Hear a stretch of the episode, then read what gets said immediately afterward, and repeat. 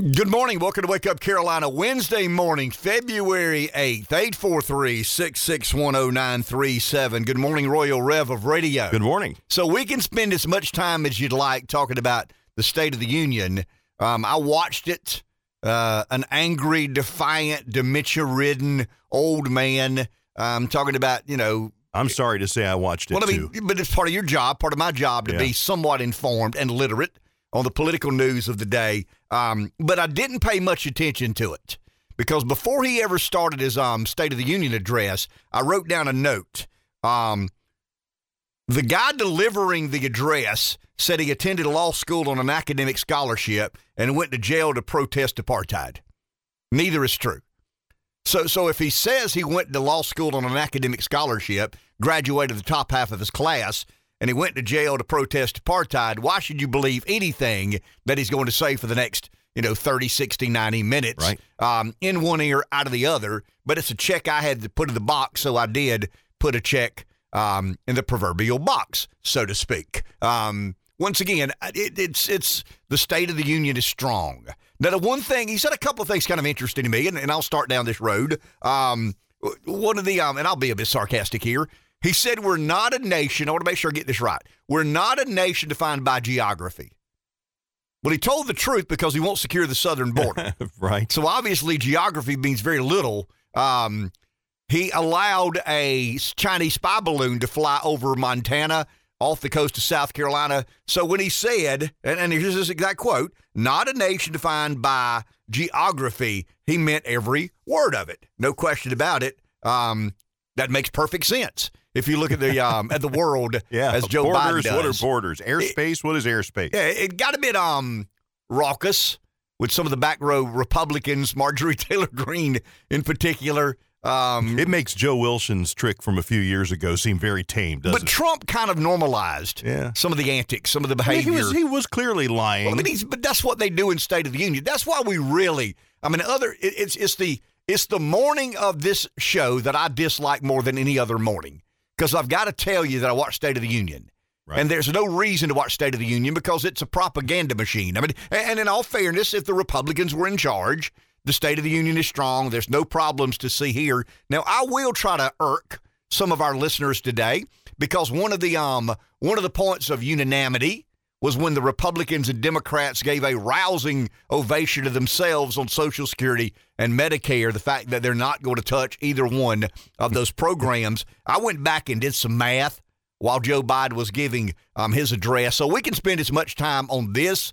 I've got some information on the Ukrainian war that I think we'll find a bit interesting. We're heading ever closer to the one year anniversary of the Ukraine. I think it's February 24 when they started the invasion of Ukraine. Um, got some statistics I think you'll find a bit interesting and odd there. It's almost like I want to be the ultimate contrarian and not talk any about at all about the um the State of the Union. I do have a, a question about State of the Union, Okay. and I was going to ask you this: if you have any idea, and I honestly don't, what he was talking about when it seemed he got the most mad and animated.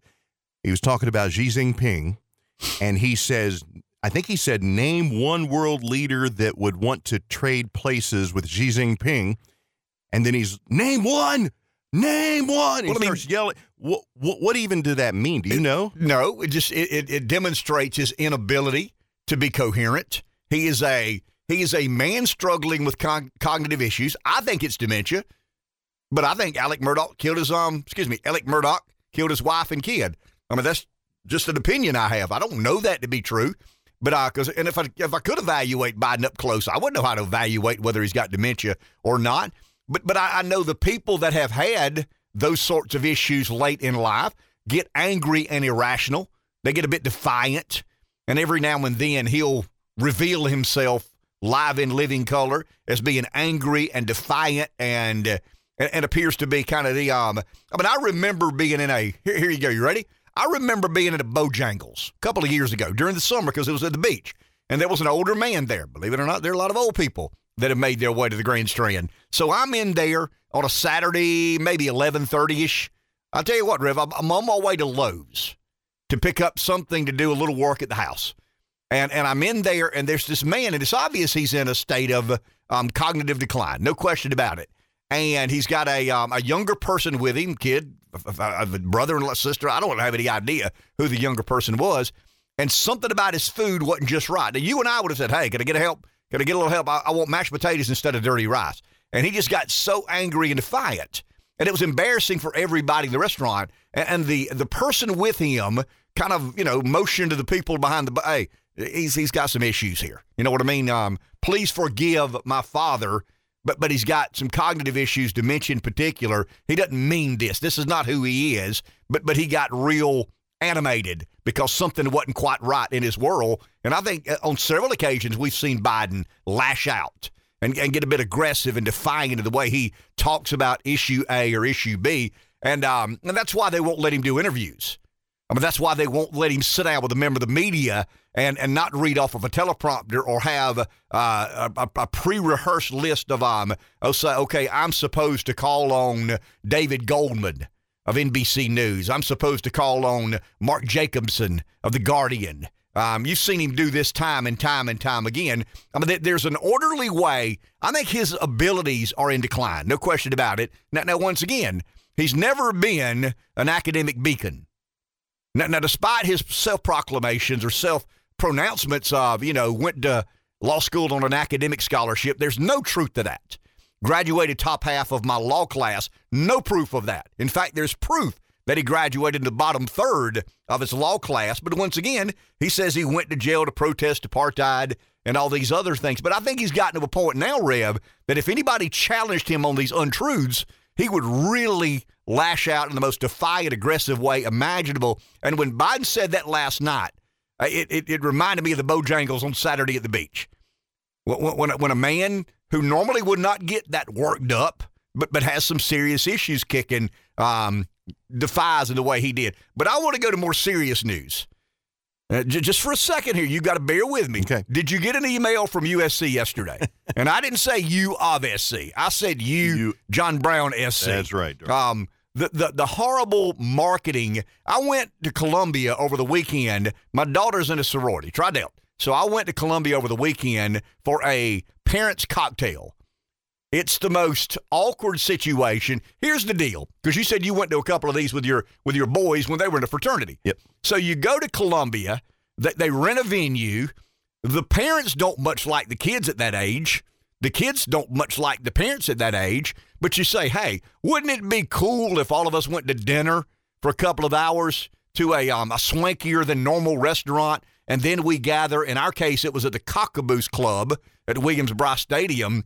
Um, now, now, once again, we've already established that other than needing money, the parent doesn't care much for the excuse me, the kid doesn't care much for the parent at that age. My daughter's 19. She doesn't like me and her mom, except on rare occasions of needing some money. Venmoed Sure. is the deal here. Um, we don't much like her.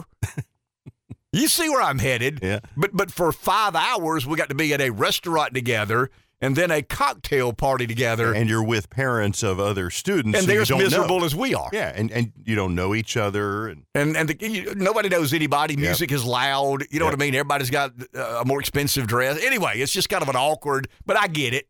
It's a check in the box. We talked about that earlier. But but as I as I walked up to, to the stadium, um, you, you see a lot of improvements that have been made. I mean, I keep saying SEC money. You know, you see all the um. I mean, the University of South Carolina's football stadium is off campus.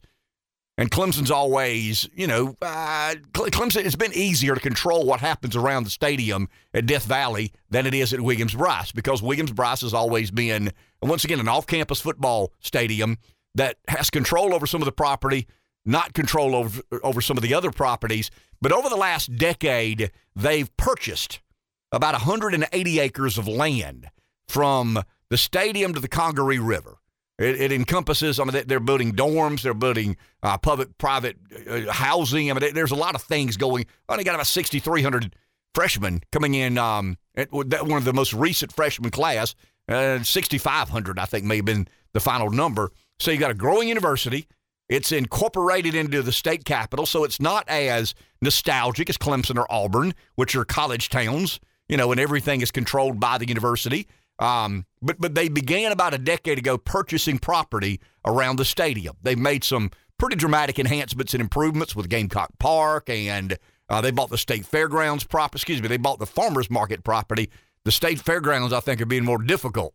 And um, in other words, we think we've got a piece of property on Fifth Avenue that you guys will eventually give us what we'd like to have. It's state agency dealing with another state agency. But I get a, an email yesterday, and I asked you earlier this morning if you got it. You said no, and I realize Well, every I- now and then that you're on the peasant list, and I'm on the um, the, the more exclusive list. Yes, so I I kept looking because I didn't remember seeing it, but I did get something, and usually I see something comes from a member of the Gamecock Club. It says Gamecock, but this is actually from what's it called? South Carolina Athletics, and it's titled Our Future. Is that Okay. the one you're talking That- about? that's the one I'm talking And about. a- You click a- on another icon, and it leads you to Yeah. this. So I did get it. I just didn't see it. It's, it's kind of the master plan uh, of what their what their intents are, what Yeah. their intentions are. But I did see a story about it, and I, I read the story. Uh, Gamecock Central, I think, put it out yesterday, and so I, I just read through the story where Ray Tanner had given his uh, remarks, and it's pretty interesting. It's very interesting. It's the modernization of Williams Brice Stadium and the surrounding areas. You're a big Braves fan. Right. But when the Braves built the new stadium out in Cobb County, Yep. am I right? That's right. Um, they also built a battery. It's an entertainment area. Um, they're building shopping opportunities. Yeah, they're building it's nice. housing opportunities. Oh, yeah. Uh, it, it'll be crazy nice in four or five years. It'll be stupid nice. I mean, I think they're building an indoor mall and an outlet center. And anyway, it- it'll be a um, kind of an all-inclusive experience when you go to to Truist Park, which may be named something else by then. Who knows? Yeah. Um, but it's named Truist Park today. But but I think South Carolina, from what I'm gathering, some of our friendly insiders have told me that they want to replicate something similar to what the Braves have done with the battery. Now, now, now you. Got to think about well, not bad, but but stick with me Not for a second. idea. How many games do the Braves have a year? what, 80? 81 home Yeah. games. Uh, the Gamecocks have seven home games. So, what sort of um, business model can sustain itself with seven days a year, 365 days? You only got seven of which you've got a captive audience. Now, in Atlanta, you got a major metropolitan area, right? You got about Right. six million people that live in the Atlanta metropolitan area. My concern is when I read that they're basing the strategy off of what happened at Truist Park, I'm going like, why? I mean, that, that makes no sense. Columbia's got less than a million people. Atlanta's got six million people. Columbia has, excuse me, Atlanta has 81 home games, of which people come from all over the Southeast to, to support the businesses that are part of the battery. Yeah, that's true. And you've only got seven games. I mean, I don't know what, what do you have to charge for a beer to sell enough in seven home games to pay your bills for the other 358 days? Well, unless their idea is to become a new destination in Columbia, taking the place of the Vista and Five Points, right? walk, live, work. I mean, that's kind of the way they're they're they're couching this. But but part of this, and the only thing I'm interested in, I don't care how many apartments they build.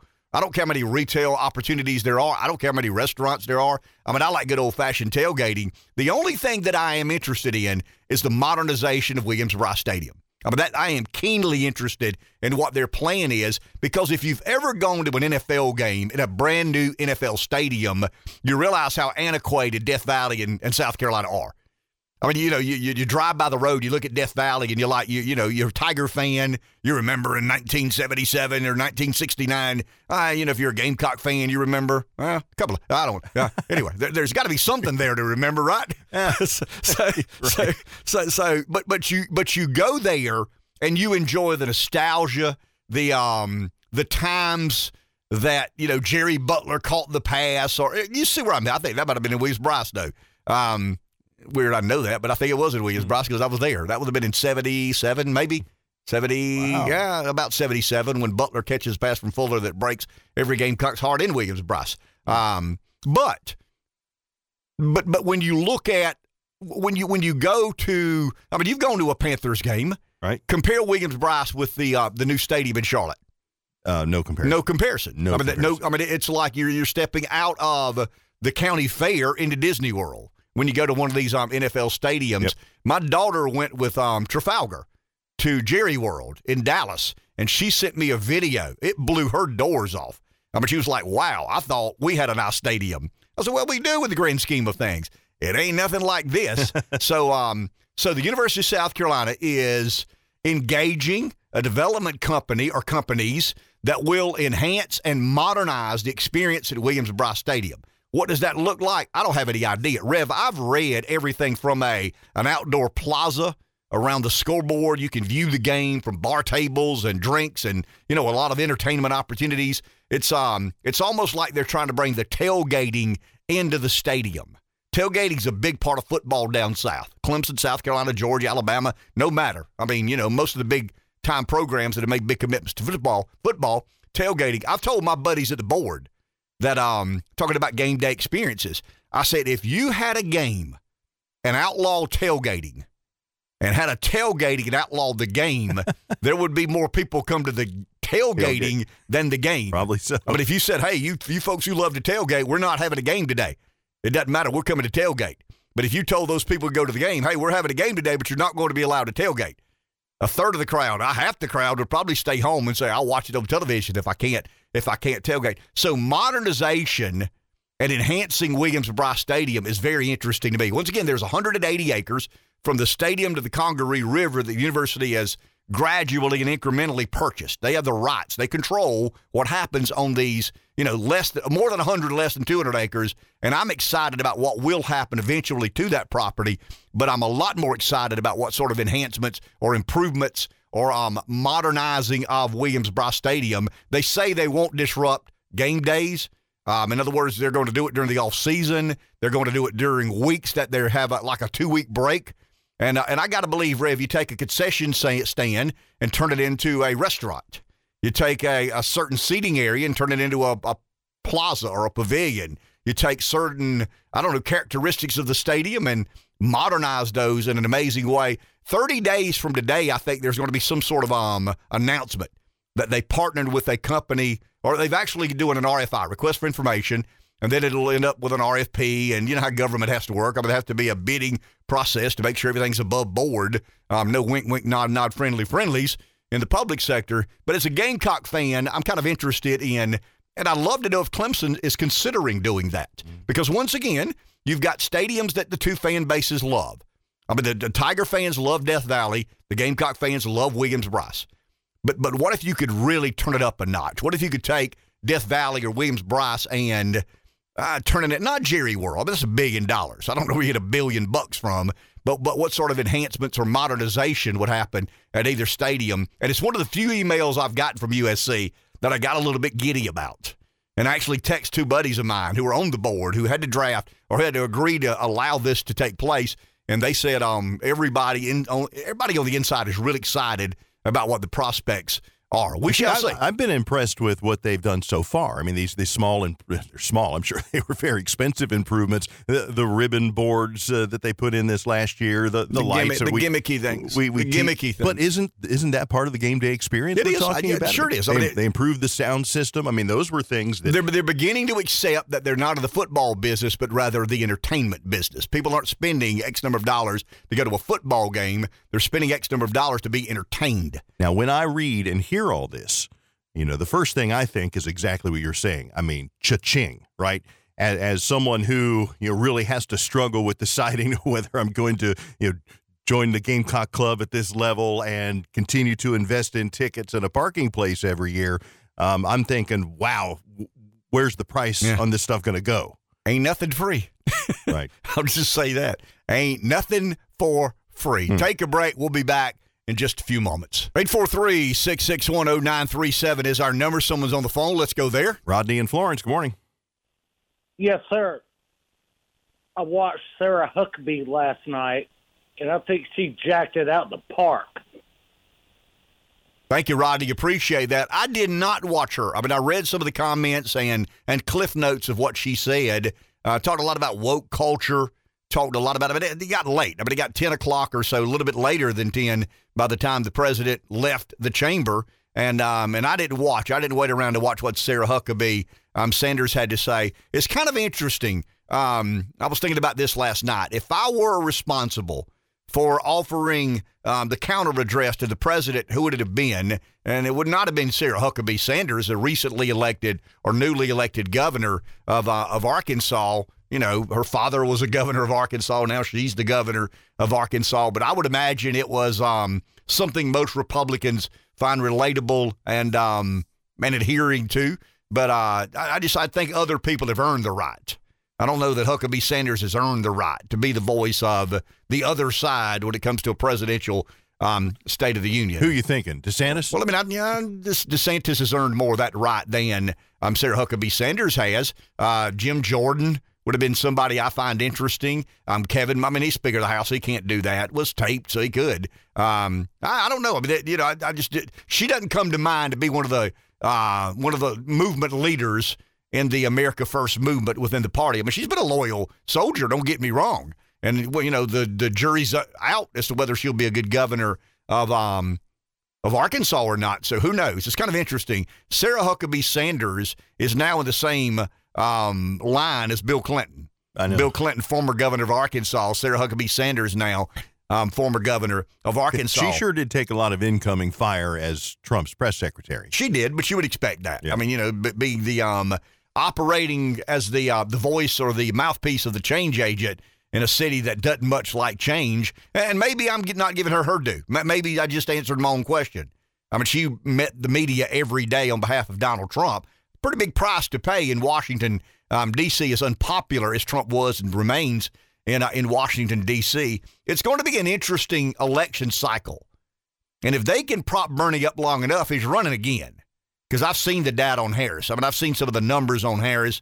Um, they've actually fixed the primary system now that it's South Carolina before New Hampshire. Buttigieg is leading in the polls in New Hampshire. And New Hampshire and Iowa are more transactional states. I mean, there's a lot of transacting between the candidate and the um, the voters. Um, the Iowa caucus, the New Hampshire primary. I mean, it's it's it's very personal. It's very intimate.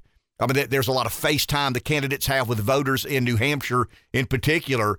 And I think when you when you basically let South Carolina jump Iowa and New Hampshire in the primary systems in the Democrat Party, you're basically trying to rig it for Joe Biden. Biden comes down south. Clyburn gives the endorsement. He's off to the races. Um, Rev always questions whether or not he should have been on the ballot anyway because of not meeting the threshold or not crossing the threshold in Iowa. Um, that's a question we've never had answered. Did they ever release the results? No, nobody's ever been interested that's in hearing Democrat that data. Caucus, I well, guess, sure it is. Yeah. I mean, that, that's the Democrat Party at work, and and to be honest with you, they probably deserve the right to run their caucus and their primary as they see as they I'm see not fit. disputing that. I'm just saying I don't think they. I don't think Biden met their threshold of what at 15 percent. Yeah. in Iowa and should have moved, moved on. to New Yeah. Hampshire. I mean, that's the way the game is played. But once again, um, it's home cooking, no question about it. But that's who they wanted to be their nominee because once again, they felt they could keep him out of the way and um, you know tell him it, the, the strategy in 2020 was let this other guy beat himself. You know, let Trump say enough, enough crazy things or enough outrageous things that he beats himself. Um, but they have this time put South Carolina at front of the line. I think there'll be some challenges legally uh, from New Hampshire and uh, and Iowa. We'll see how that works itself out. I don't have much interest in how the Democrats choose their nominee. I don't care if it's Biden or not. I'm far more interested in Ron DeSantis, Donald Trump. I mean, to me, that that the only the only political contest in America that I'm really keenly interested in is DeSantis and Trump. I mean, I think DeSantis, excuse me, I think Trump and Haley's a mismatch. I think Trump and Pompeo's a mismatch. I think Trump and Christie's a mismatch. I mean, if you know, we we said yesterday, eighty percent of the candidates who win the eventual nomination of their party enter the race north of twenty percent. I mean, eighty percent's a big number, guys. Nothing hardly happens in the political world at eighty percent, but eighty percent of candidates who enter a race with a um, well, let, let me let me give it the better. Here's the better spin of it. Only 20% of candidates who enter a race with a poll number of less than 20% are successful at winning the nomination. It's very rare that that happened. The only two Republicans today that have polling numbers north of 20% are Donald Trump, somewhere around 40, and Ron DeSantis, somewhere around 31, 32, 33. I mean, Trump is still the proverbial favorite. I don't think he's the prohibitive favorite, but he's somewhat the favorite. Um, but but DeSantis and Trump are the only two Republican office holders in America today that Republican primary voters hold um, in high regard. Haley's at about somewhere between three and five. Pence is somewhere between three and five. Pompeo's one to three. Christie's two to three. Um, you know, nobody's anywhere close to 10%. Haley couldn't make an announcement in February, a couple of weeks from a week from now, and, and, and gain a little momentum. I mean, she could get to 10, 11, 12%. I mean, I can see that happening, kind of an announcement bump. And, and she is a disciplined, ambitious politician. So Haley could begin to kind of separate herself from the Pompeos of the world, the, the Pences of the world. Um, she's more, I mean, obviously the exclusivity of her candidacy will separate her, her from some of the others. But, um, but, but once again, 80% of the candidates with a number north of 20% win the primary. So right now, there's an 80% chance that the nominee of the Republican Party will be either Donald Trump or Ron DeSantis. I mean, that's inescapable. That that number is a, a fixture in this in this race. Now, now, once again, if DeSantis does not get in, what does that do to the realities of the race? I don't know. I mean, honestly, I can't play that out in my head. I know if DeSantis does get in, we've got a hotly contested Republican primary. I mean, I think anybody, I don't care how ardent a Trump supporter you are, if DeSantis gets in, he's a legitimate threat to Donald Trump winning the primary. Right now, the most legitimate threat is Nikki Haley because she's the only one that has let it be known that she's going to run. But Nikki Haley cannot get to where Donald Trump is. There's no, I mean, I just don't see any way imaginable for Haley to get anywhere near 40% of Republican primary voters. Let's go to the phone. JT in Florence. Good Morning. Morning, guys. How are you doing? Hey, JT. Um, so Ken, I I think I read this a little while back. So on the Democratic side, they're making South Carolina the first primary, correct? Correct. Okay. Uh, so do you think? I, I don't know. There's always like five things I want to ask you, and that's not fair. But let me just say, do you think the Republican Party follows suit? Or I don't. It's a done deal. Like I, no, I, I think the Republicans will adhere to Iowa, then New Jersey, excuse me, New Hampshire, and then South Carolina. Okay. Um, so I'd love, you know, like I don't know, you you could spend a while on this, but like what the merits of that are just because well, that's always all we've done it. But is Iowa really a good picture of of who the whole country would pick? It's a terrible picture. Words, it's a terrible picture. No, okay, thank. Well, I I wasn't going to use that word, but I'm like, no, no, it's clearly not. So why do we keep I don't know. Like, why do we just keep this broken system?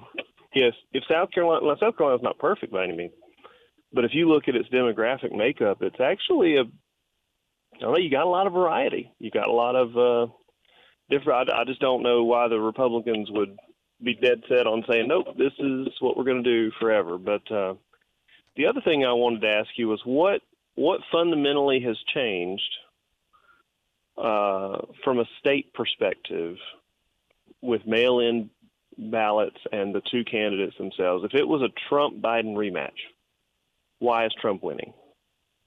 If, if you're whether you like Trump or let's just say you're a diehard Trump supporter, you love him, you love the guy. What is what is different this go around where he would beat Biden? G- given what you know, wh- whether you think it was what you know, but but given the this the mail-in ballots that you have, the ballot harvesting that's in place that got practiced in the midterms as well. What makes what makes it a victory for you? I'm just curious, and you can pick which one of those two items you want to talk about. Because again, I, I, I like to talk about too many things with you. Y'all y'all have a great day. Take care. Thank you, JT. Appreciate that. It's kind of an interesting question, and I've tried to play this out in my head because um, some polls show right now that Trump would beat Biden today, but the poll doesn't show ballot harvesting. The right. poll does not reflect the month long process the Democrats have slaughtered the Republicans at for the last two election cycles. Um, and that's my concern with Trump. Trump has a problem, guys. Admit this. I mean, I, I'm a Trump supporter. I have yelled and screamed in support of Donald Trump for six years, really seven years, a year before the 2020 um, excuse me, the 2016 election began. So we're going on eight years of being a very dedicated supporter of America First, Donald Trump being the figurehead, the leader of the band, so to speak. But, but Trump has a problem. About 25% of Republican primary vote, excuse me, uh, 25% of the electorate in a general election aren't going to vote for Donald Trump. You can't have that problem combined with ballot harvesting. I mean, if, if the Republicans were on equal footing with the Democrats on ballot harvesting and, and the organizational structure it takes to make sure, you know, legitimate or illegitimate votes, and I'm talking about unsolicited mail in ballots. We've not done much to address that in some of these purple states. Pennsylvania is as um as shady as it's ever been. Arizona, ask Kari Lake, is as shady as it's ever been. Georgia cleaned up some of the issues, not enough to get Herschel Walker over the top. See, Walker to me is the um, kind of the case study of Trump. Certain people were not going to vote for Herschel Walker. They just were not. And, and, and Walker was a victim of that reality, plus the ballot harvesting operation that Stacey Abrams has instituted in Georgia. That's going to be the same thing in Pennsylvania, the same in Michigan, the same in Wisconsin, the same in Arizona, and the same in Georgia. So, how does Trump underperform with 25% of the electorate and lose ground on ballot harvesting, unsolicited mail in ballots. I mean, all the shenanigans that you and I believe go on uh, during the month leading up to uh, the day of the election. Remember, Rev, how many times have we heard this? The, um, the, uh, the, the Republicans will win election day overwhelmingly, but they'll lose, you know, the month leading up to election day. And, and I just don't think a candidate can lose 25% of the electorate with an R beside their name and make up enough ground on election day for what the Democrats have already done in the previous month by stacking the, the deck. And I'm talking about, once again, unsolicited mail in ballots and ballot harvesting and all these, um, I don't know, Rev, um, election incorporated with the Democrat Party. I mean, it's a business. They're better at the business of ballot harvesting than the Republicans are. DeSantis, I think, does not have that same problem. I don't think, I mean, DeSantis is going to lose the ballot harvesting battle because he's a Republican. And unless the Republicans do certain things in Pennsylvania, in Arizona, in Michigan, in Wisconsin, in Georgia, they're going to be uh, kind of facing an uphill challenge. But 25% of the electorate have not automatically said no to DeSantis. Now, it'll be a percentage, but I don't think it's 25%. So, so, so as I strategize about how to win as a Republican, I have to accept that I'm going to lose election month. I'm going to win election day. I'm going to lose election month.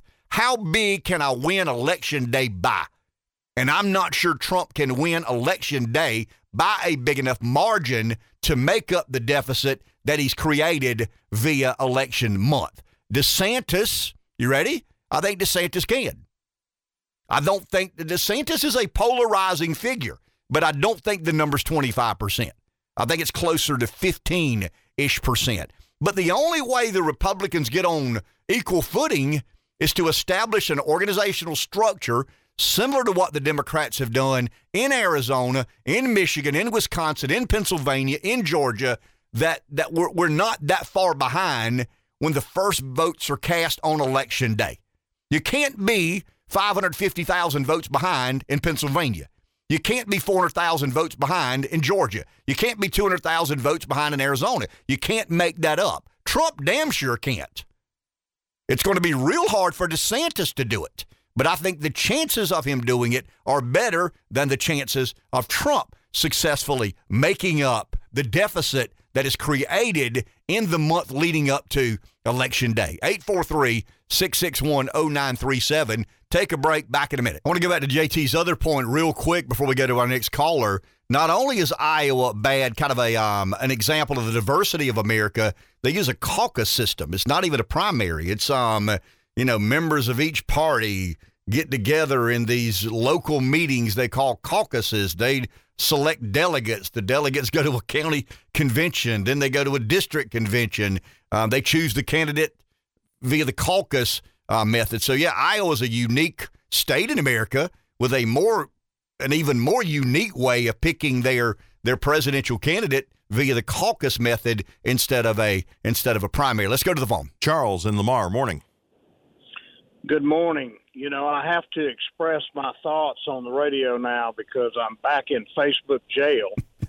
Um, You're welcome got, here. Uh, yeah, I got suspended uh, twice for the same picture of Hunter Biden flying beneath, beneath a balloon. I did get a private message this morning from Tina Turner. She said, I've been in abusive relationships before. So uh, I decided I'd uh, turn to the radio instead. You know, everybody agrees that we need to look at Social Security and say, yeah, maybe we should start at 62 and a half in five years, and then 63 uh, two years after that, and then 63 and a half, or maybe full retirement age should be 72. Maybe Medicare should start at 67. But can you name me one Republican, one, just one, who is calling for sunsetting Social Security and Medicare like the liar in chief said last night? Just one. No, the only thing they can argue, Charles, is on the um the the bullet point agenda from from Senator Rick Scott last year.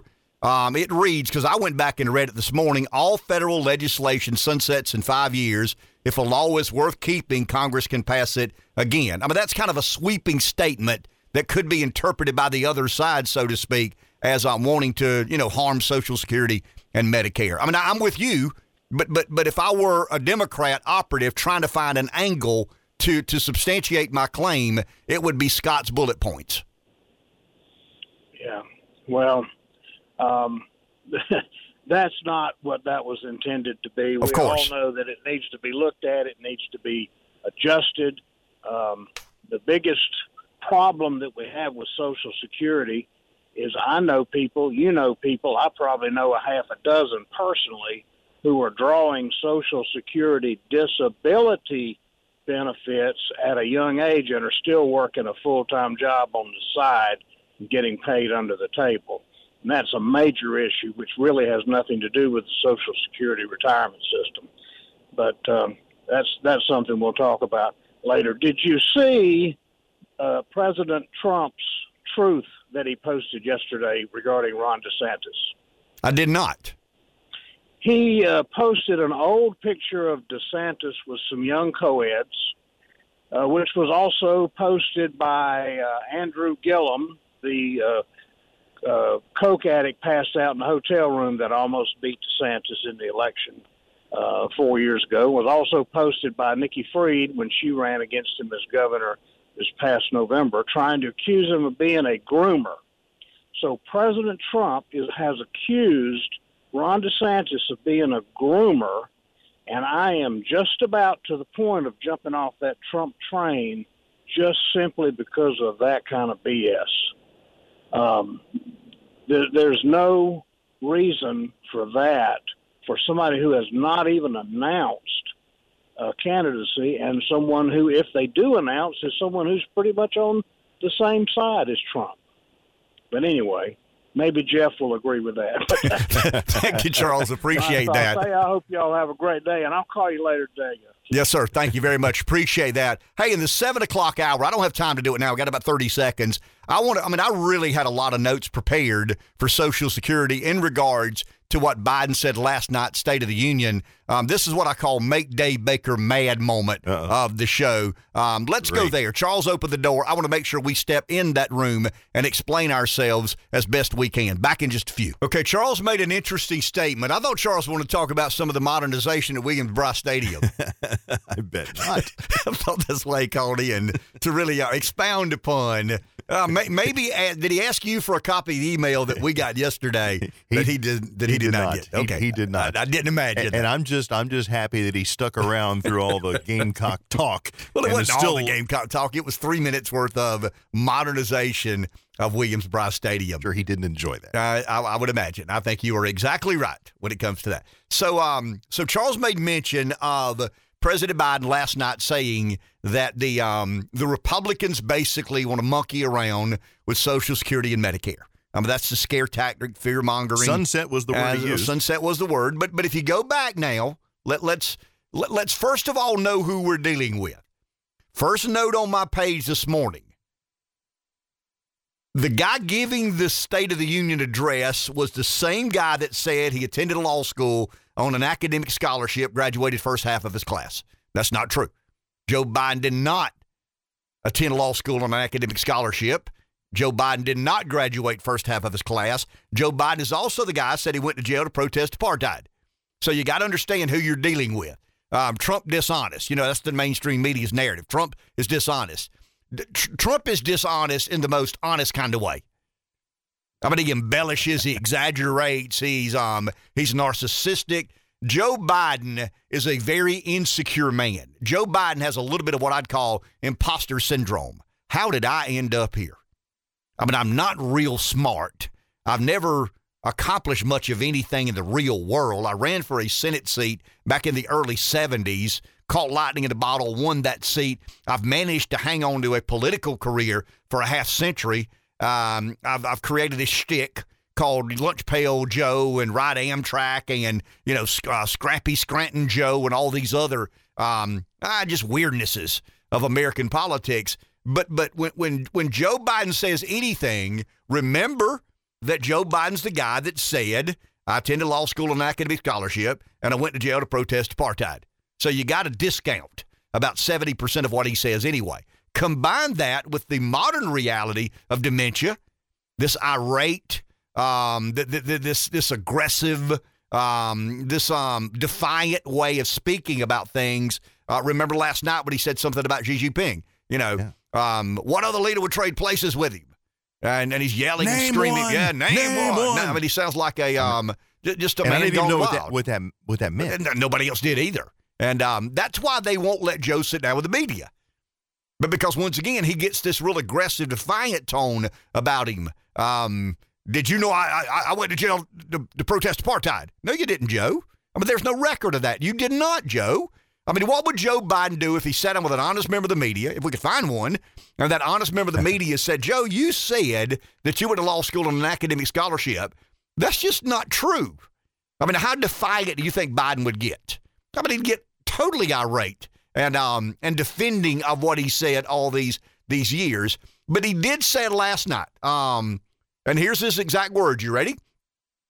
Some Republicans want Medicare and Social Security to sunset. Well, I went back and read Senator Rick Scott because I thought I knew what Biden was hinting at. So I went back and read.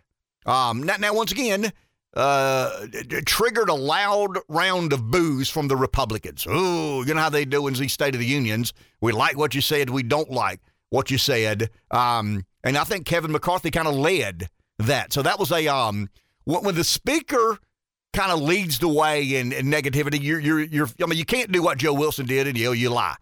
I mean, everybody remembers that. But but when when the when the speaker basically gets permission of the majority in the House today to kind of stand up and boo that. I mean, Romney will never do it because he's such a student of decorum. He's a candidate. Um, but but it does come from a bullet point of an agenda that Senator Rick Scott put out when he was talking about running for Senate Majority Leader.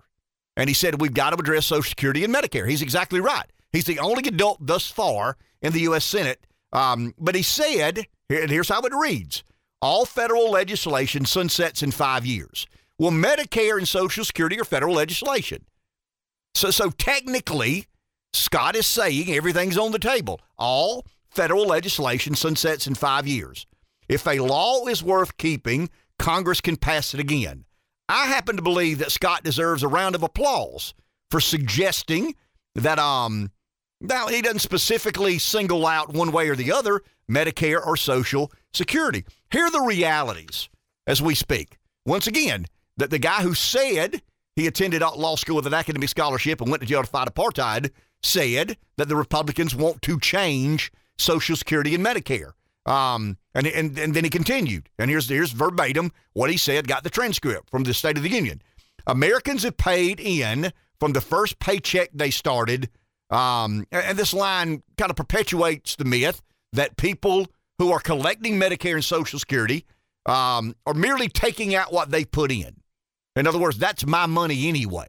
Why shouldn't I be entitled? Why should they change um, the um, the formulas, the actuaries, the um, you know the way of which we designate X amount of benefit X um, number of years? Um, but but but but at least we can agree that today in America, I'll give an example, Rev. There are there were 45 million people collecting Social Security in 2000.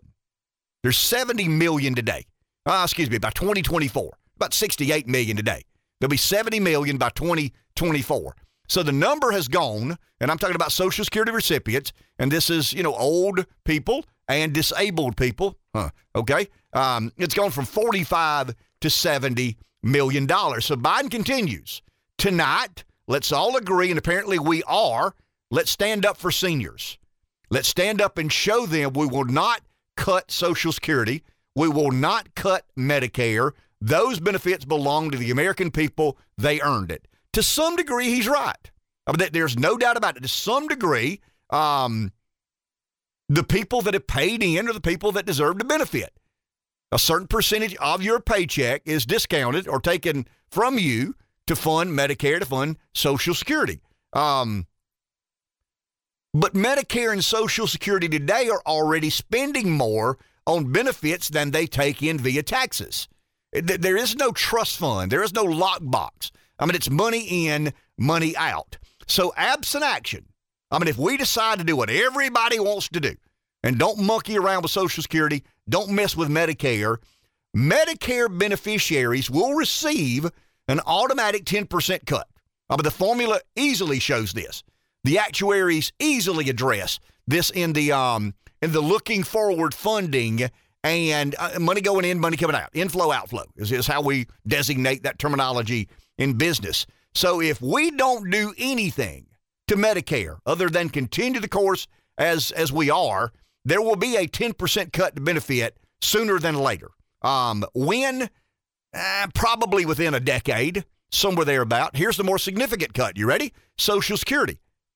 I mean, if we don't do anything to Social Security today, if we don't adjust the um, the eligibility age, we're going to have about a 20 to 25 percent cut in Social Security benefits. Whatever you think you're going to get, you're going to get about 20. I mean, some of the uh, the, the most recent numbers I've seen are 23 percent. I've seen some as low as 21. I've seen some as high as 25. But the most recent number I've seen is 23 percent um, cut.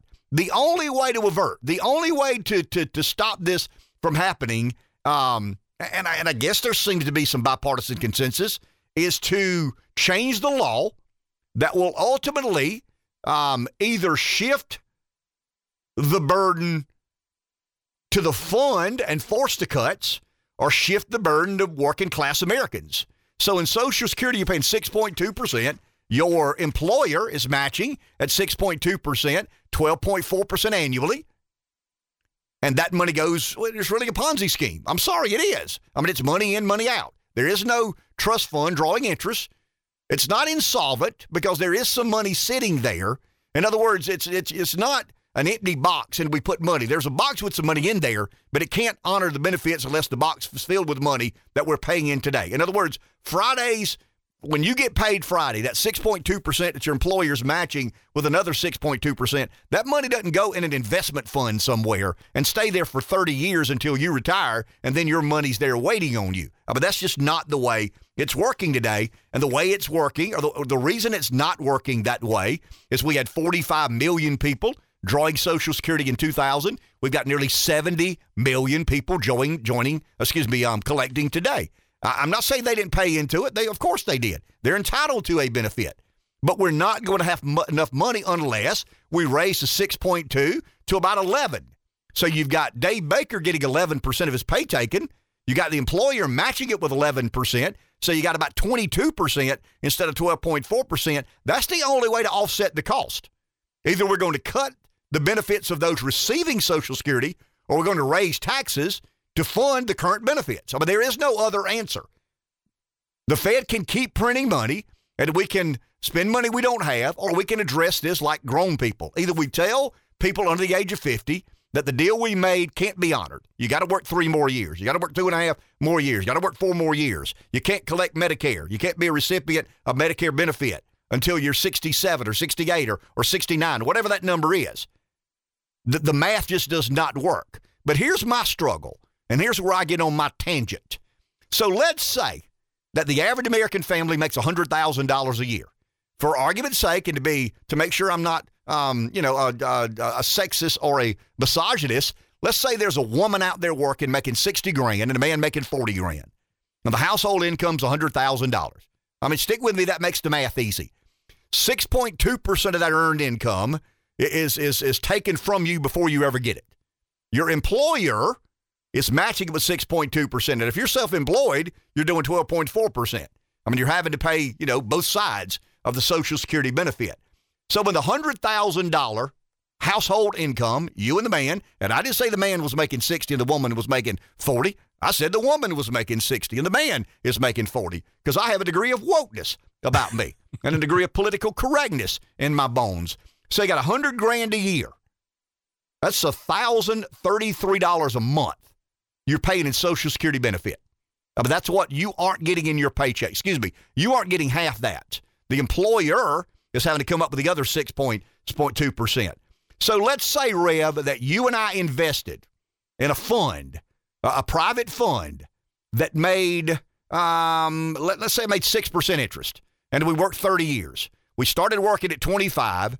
We stopped working at 55. Now, I don't know anybody. Well, I'm going to do this with government workers stop at 55. I don't know any private sector employees that start working, stop working at 55 unless they win the lottery or sell their business for, you know, a bunch of money, hit the, you know, kind of win the um win the private sector jackpot, so to speak.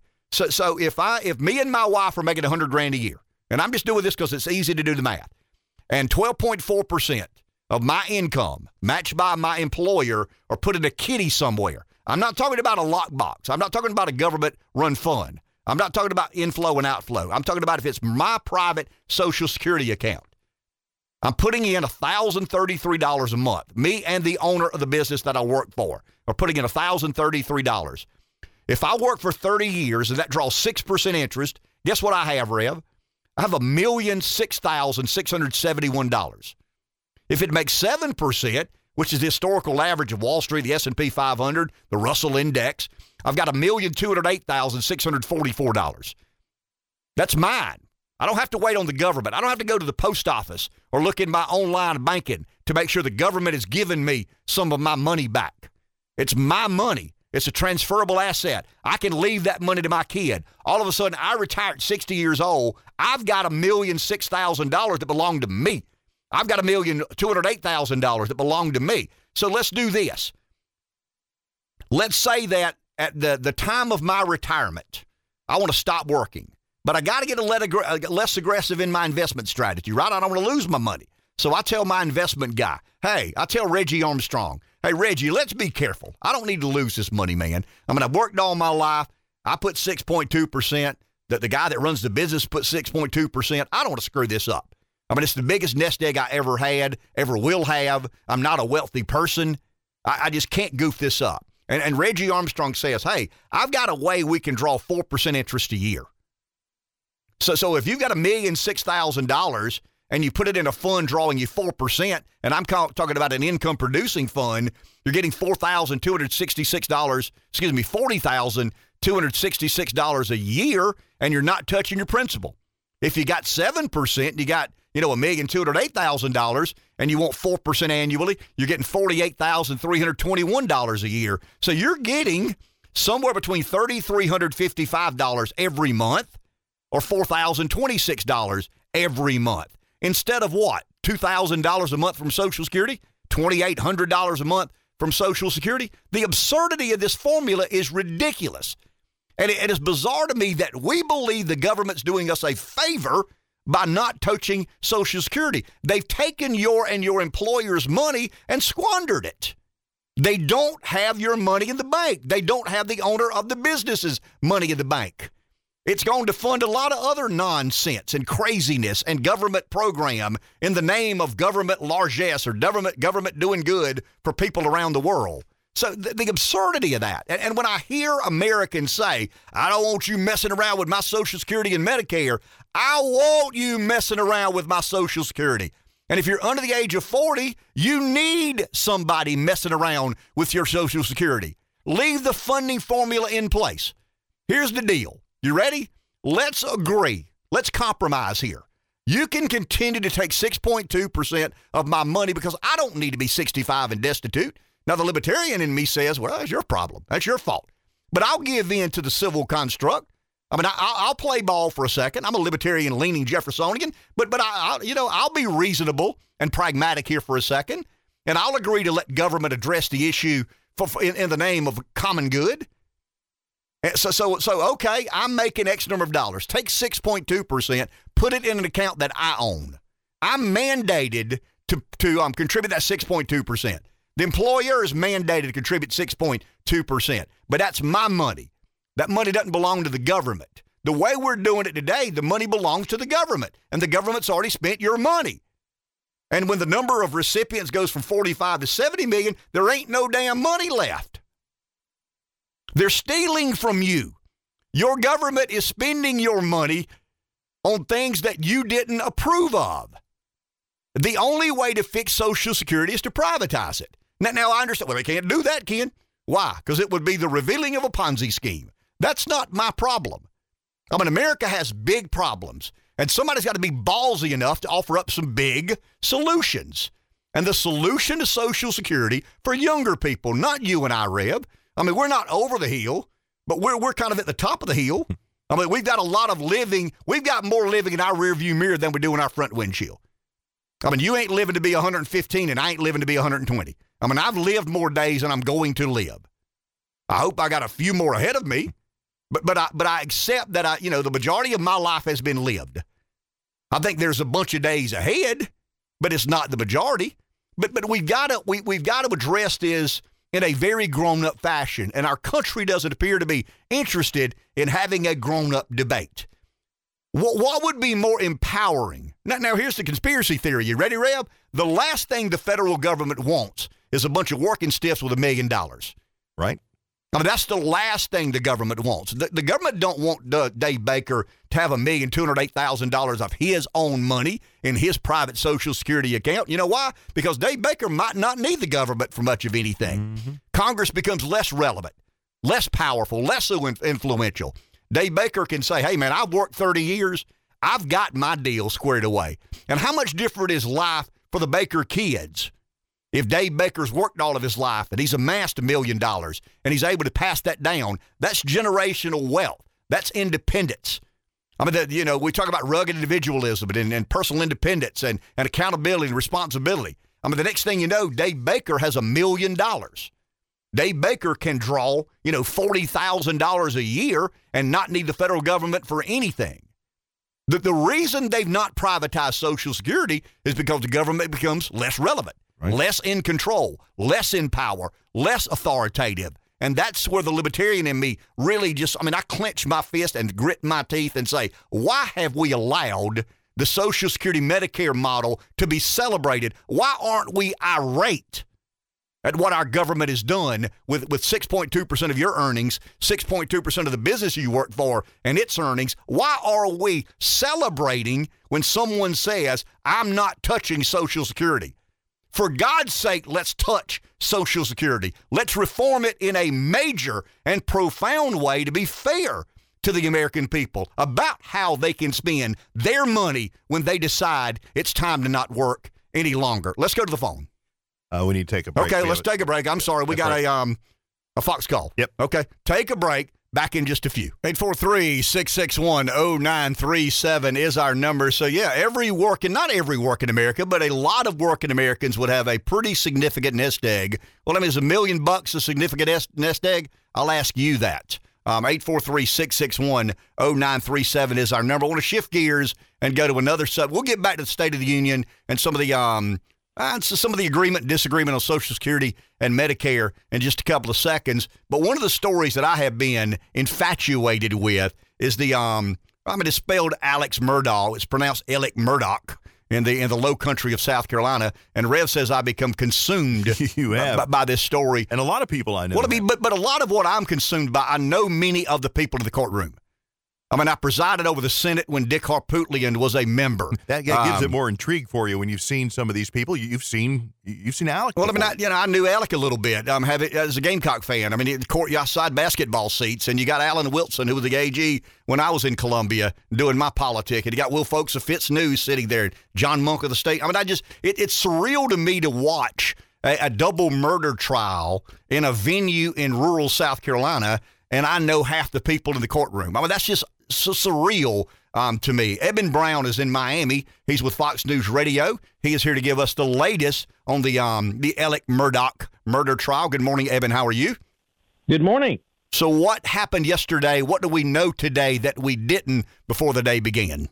Well, we uh, heard uh, testimony from a couple of people. Uh, both uh, one of them was a forensic expert Uh, the other one was the former uh, uh, financial officer from the uh, uh, the law firm where Alec Murdaugh worked, uh, which used to actually have his family name on it. They have since removed that that, that name, but but nonetheless, it was the, the historic law law firm that he worked at.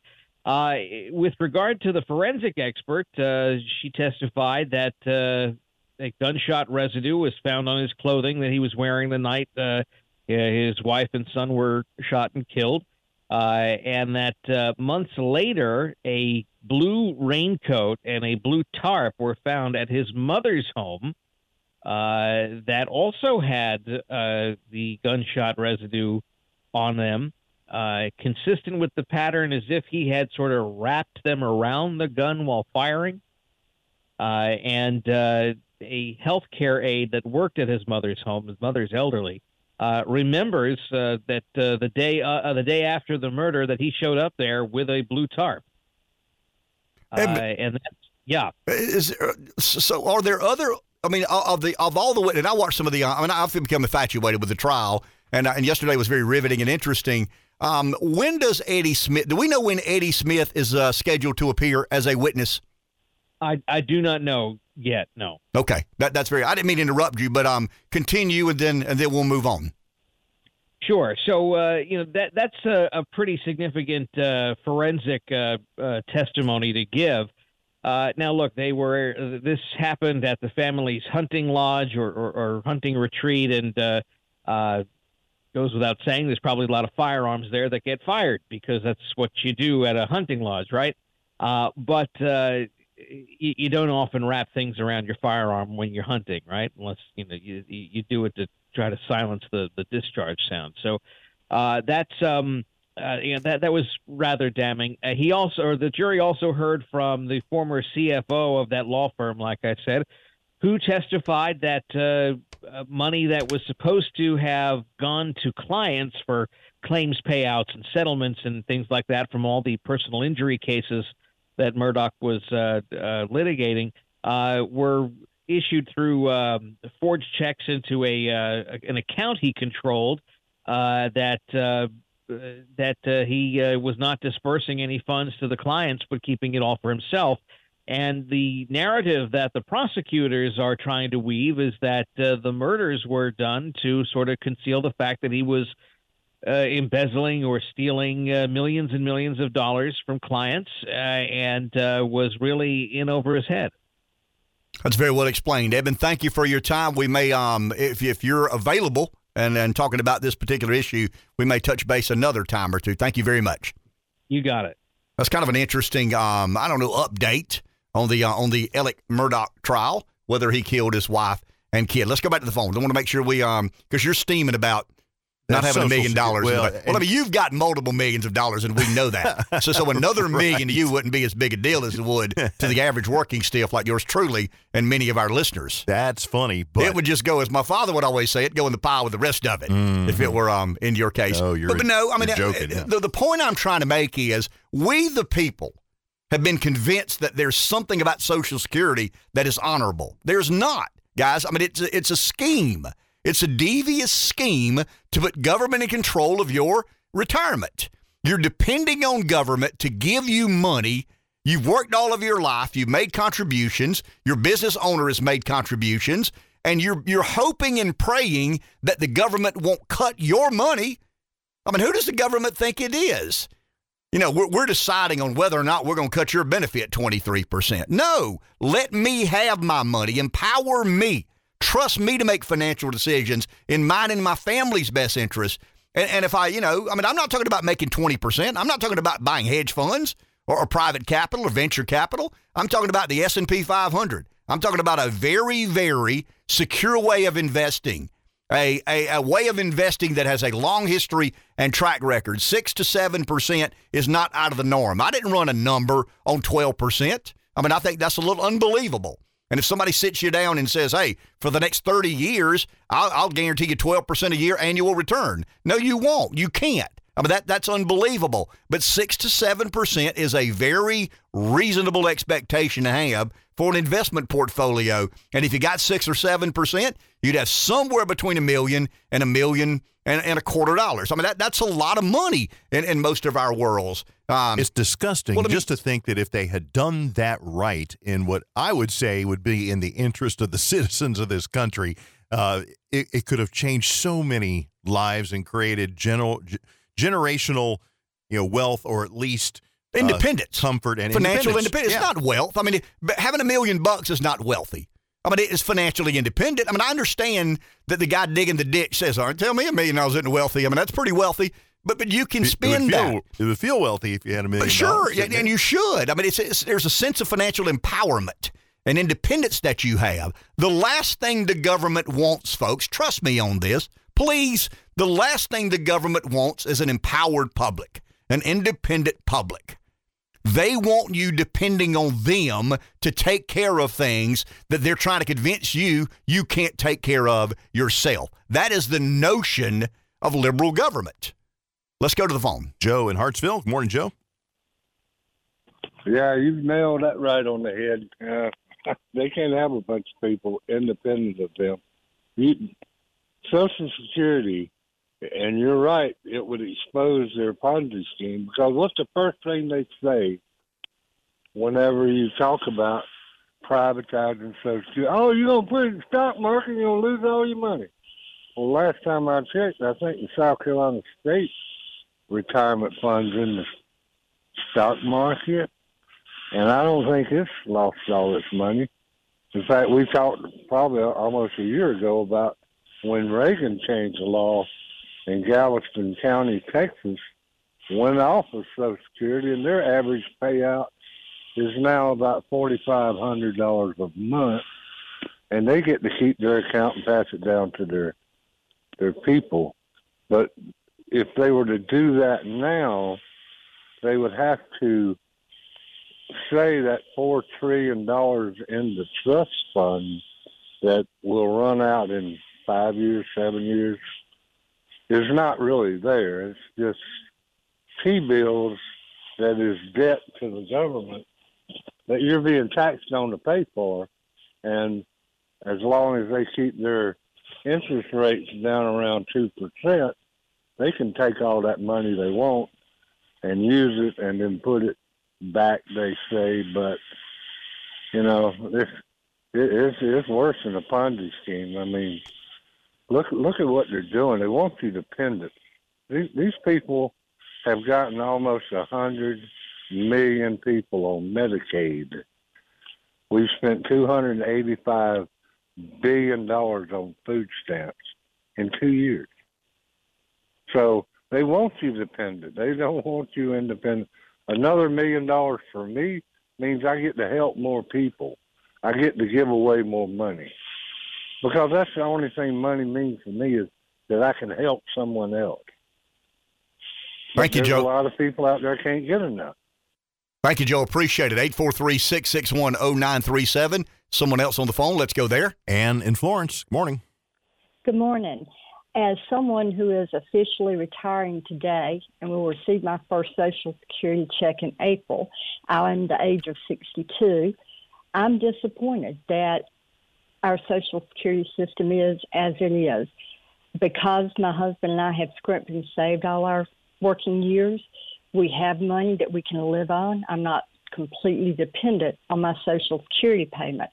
But if I had been able to do what you're talking about, take my own money and invest it myself, then I would have a lot more to live off of in my retirement years and not have to depend on government for anything.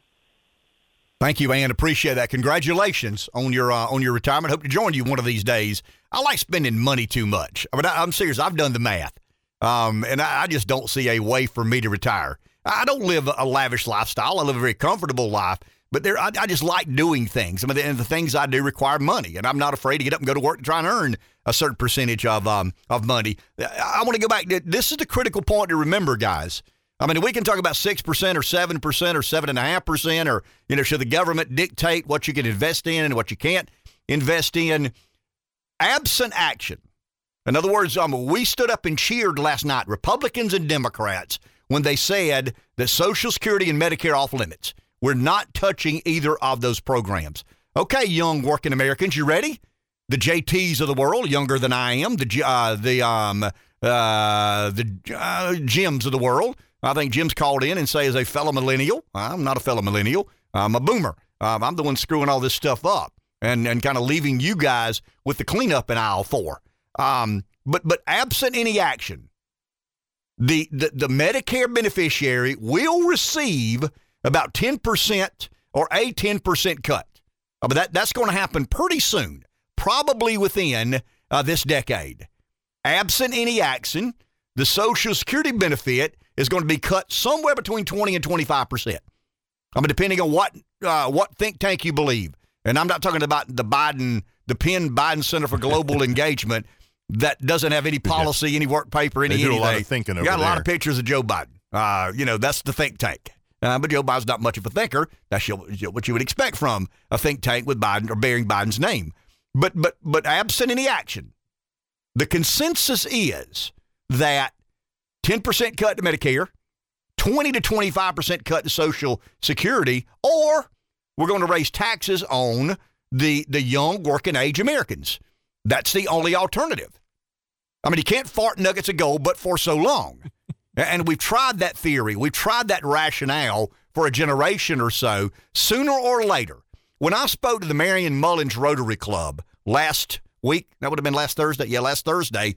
Um, somebody stood up and asked, you know, can any government issue debt?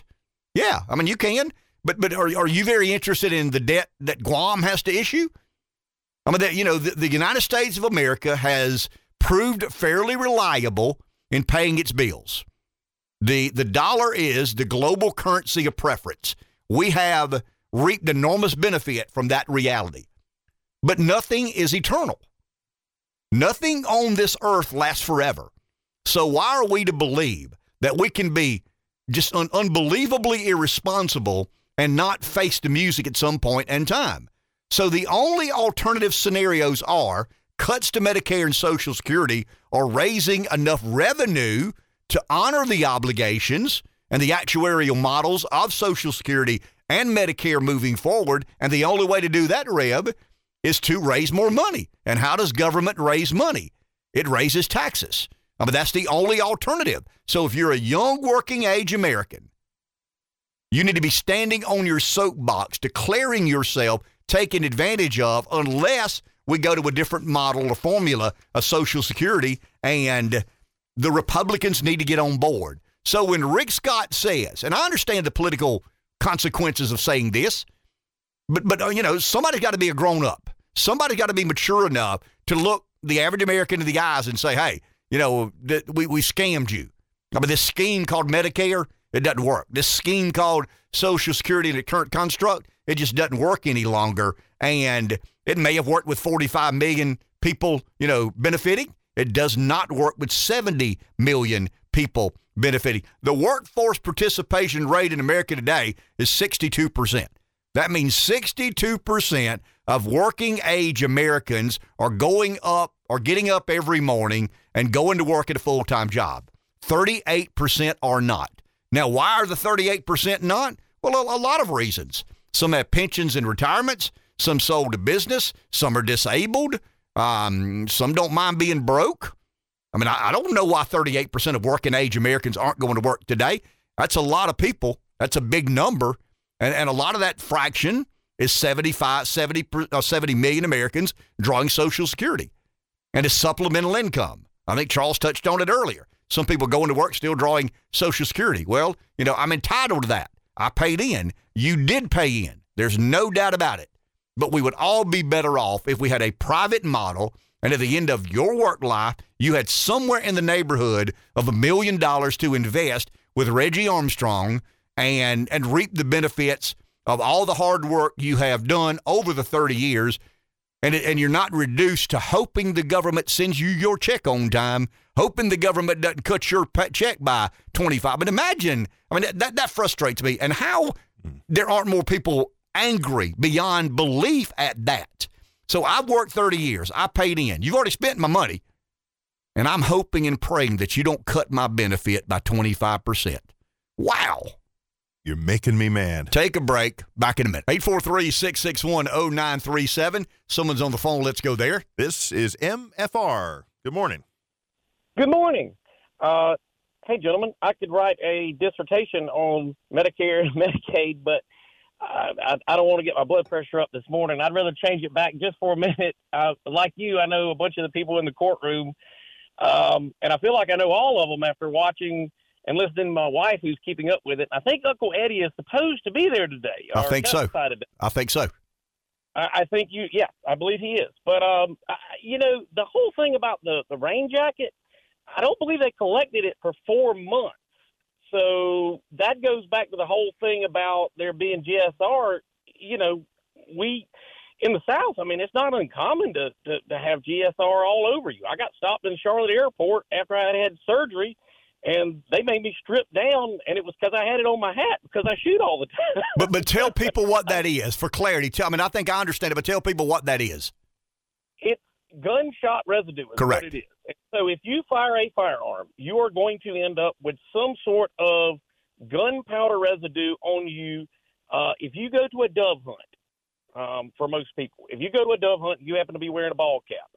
Um, if you take that ball cap off and you set it down, you know, in the back seat of your truck, and you come back um, a month later and you put it back on and you go through the airport, don't be shocked if you get hit by the dog who's the bomb dog, um, because that's what they're they're picking up on is the the the gunpowder is what they're after, or well, what they're sniffing rather.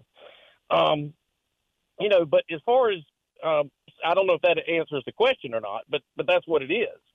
Um, but as far as Alec goes, I, I don't know that they're making a great case. The, the dude has the morals of Roman Emperor Caligula. Uh, however, I don't think he he's got the the the chutzpahs to pull the trigger himself. Not what he call it in? Probably. I don't see that. I could see that happening with all the financial crimes, but I don't see him being the guy, and and that's just my opinion. But Thank you. Pre- uh, that's that's fairly well explained. Hold on to that for a second, because after the hour, we don't have enough time to get into that. Um, and once again, who am I to do a psychoanalysis? But but I got four hours, and and I got a radio show, and we got somewhat of an audience, and you guys are interested in some of the things, same things that I'm interested in, and I think it's such a uh, an experiment in human psychology. You know what man is capable of under strenuous circumstances. I don't know. I mean, I think we're beginning to put a puzzle together. But but as the caller said, th- there's still a few pieces that don't make any sense. Take a break. Back in a few. You know, we talk about health care. The majority of us don't worry about Social Security. We know there's a point in time that it's going to be there in some way, shape, or form, some capacity. And, and, and some percentage, there will be supplemental retirement income available to the majority of Americans. We can't wait on health care. I mean, that's something that we have to deal with every single day of our lives. We know it's complicated.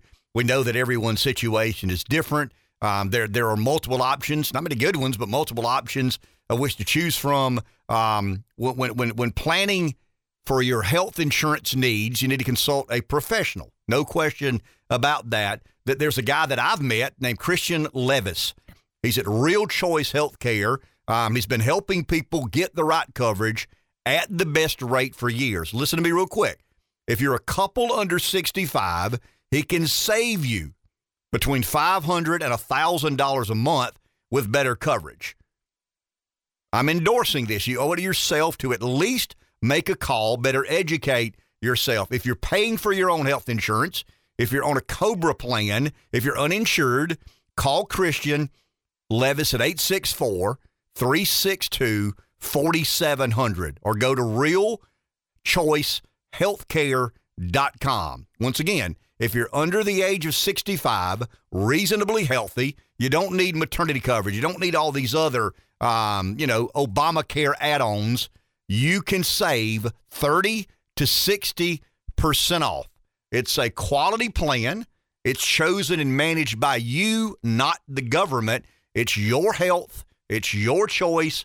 It's real choice healthcare. Once again, Rev set up a Zoom meeting with Christian and myself, and you've listened to me struggle with healthcare pretty much the entire time we've been on the airways. I think this is something very worthy of your consideration, especially if you're healthy and don't like the government mandating certain things of you that are incredibly expensive. So call Christian Levis at 864 362 4700 or go to realchoicehealthcare.com. 843 661 0937 is our number. Let's go to the phone. Someone's there. Brice, good morning. Hey, what's up, guys? You know, to tell you the truth, I would almost rather talk about God or exercise or anything else, but because I feel like I just waste my breath. But at the end of the day, Ken, what people don't realize is Social Security was never, they did not meet, they may have told you this, but it was never intended to be good for Americans. Never. It is a tax. It is a tax, and you're lucky to get a 1% return. Oh, it is, it's a tax that you get a 1% rebate back if you're lucky. Is that about it? I think it's 1%. And again, your Yeah. return on investment Pretty much. I mean, it's less than 1% most times, about 0.8%. Right, exactly. So, I mean, quit, quit being so stupid as to thinking that the government gives a rat's behind about you. They don't. They set it up as a tax. It's a tax. So what they'll do is they'll tax you more to get. So now instead of paying twelve percent to get less than one percent, they'll have to tax you thirty percent to get less than one percent. I mean, I mean that's. I mean it's. I mean these people are evil. And, you know, and I just get. I, I mean, I, I I sit there and I watch that State of the Union, and I said, you know, I could just as soon be watching the daggone straight from Moscow or Beijing. I, I, I hope there's somebody decent in the Republican Party, but I, I'm getting to the point now where I just don't know who that is. I tell you, like you know, that guy Russell Fry, you know him. He just got elected. I imagine he's relatively well off right now, but I'd be curious to see how because once he's elected, once we vote that p- a person in, they're pretty much there as long as they want to stay, unless they really mess up. So we, all the people of South Carolina, basically voted to make Russell Fry a multi, multi, multi, multi, multi millionaire for the rest of his life. And if we did that for that man, which we did for Lindsey Graham, Tim Scott, Clyburn, and all that, we, the people of South Carolina, made these people multi, multi millionaires. And they can't find the decency in their heart to do the best thing for the state of South Carolina. I mean, maybe make you for a hundred thousand dollars and get that into a hundred million dollars. Once they're worth a hundred million dollars, you would think maybe at that point to say, "Hey, I've made enough money, I've got enough power. Maybe now I'll start voting and do what's best for America and the people of South Carolina instead of voting what's best for me." And that goes for Democrats and Republicans. You, Brice. Appreciate it. I mean, think of this, guys. So last night, in, in a moment of uh, unanimity, the Republicans and Democrats celebrated together um, when the president said, and I'll quote it. I got the uh, the transcript here. So tonight, let's all agree, and apparently we are. Let's stand up for seniors. Stand up and show them we will not cut Social Security. We will not cut Medicare. Those benefits belong to the American people. They earned it. So let's let's break this one sentence down. You ready? We will not cut Medicare. We will not cut Social Security. Okay, absent any action. Let's say that Republicans and, and, and Democrats, in a moment of unanimity, agreed that we're not going to cut Social Security, we're not going to cut Medicare. They just basically agreed that we're going to raise young working people's um, taxes. I mean, there, there is no other way around it. Either you keep the current construct, the current formula, the current actuary, and you cut Medicare by about 10 to 12 percent, and you cut Social Security by somewhere between 20 and 25 percent, or you raise more revenue. I mean, there is no alternative plan. You got money coming in and money going out. But they've already squandered the model. But, but wait a minute, you're forgetting the plan. Raise the debt limit. Put it on the pile. Forever? Well, Well, I mean, that, that's the argument they're making. I guess. That, that we'll just keep spending a trillion dollars a year that we don't have, and eventually the debt will be a hundred billion, a hundred trillion dollars. Um, you know, th- this is kind of interesting to me, Rev. We, we talked about the Cold War. Remember when the uh, the good professor from Belarus came in and talked about the Cold War? She kind of agreed with me that um, Reagan got too much credit. I mean, Reagan deserves a lot of credit, but but he gets all the credit. it was really capitalism and communism. And, and you had a country with a GDP half the size. You had a communist country with a GDP half the size of the capitalist country. So who wins that war? GDP of, uh, you know, at the time, probably $12 trillion, capitalist nation, GDP of $6 trillion, communist nation. They're, going, they're both going to try and spend as much equally on military. I mean, that, that's a pretty easy argument to make. The capitalist country with twice the GDP will probably break the other country before the communist nation with half the GDP breaks uh, the, the, the American nation. But we had 45 million Americans on Social Security in 2000. We're at about 70 million Americans today. So, so when they say we're not going to cut Medicare, we're not going to cut Social Security, that they're basically in dog whistles saying because we're going to raise your taxes we're going to generate more revenue because there's no other way. Forget that we squandered the promise. I mean, there is no lockbox, as Al Gore said, because he went off on this extraterrestrial climate change rage. I mean, that, that's when he was a, somewhat of a serious politician and trying to, you know, win the presidency. When, when he said, you know, the lockbox, and I'll not trust the, excuse me, I'll not touch the Social Security Trust Fund. It'll remain solvent under my watch. It'll never be threatened with insolvency and all this other um, nonsensical things. But but the you know absent any action, Medicare will have to be adjusted. Social Security will be forced to cut benefits by probably 20 to 25 percent. Um, and everybody in America celebrated.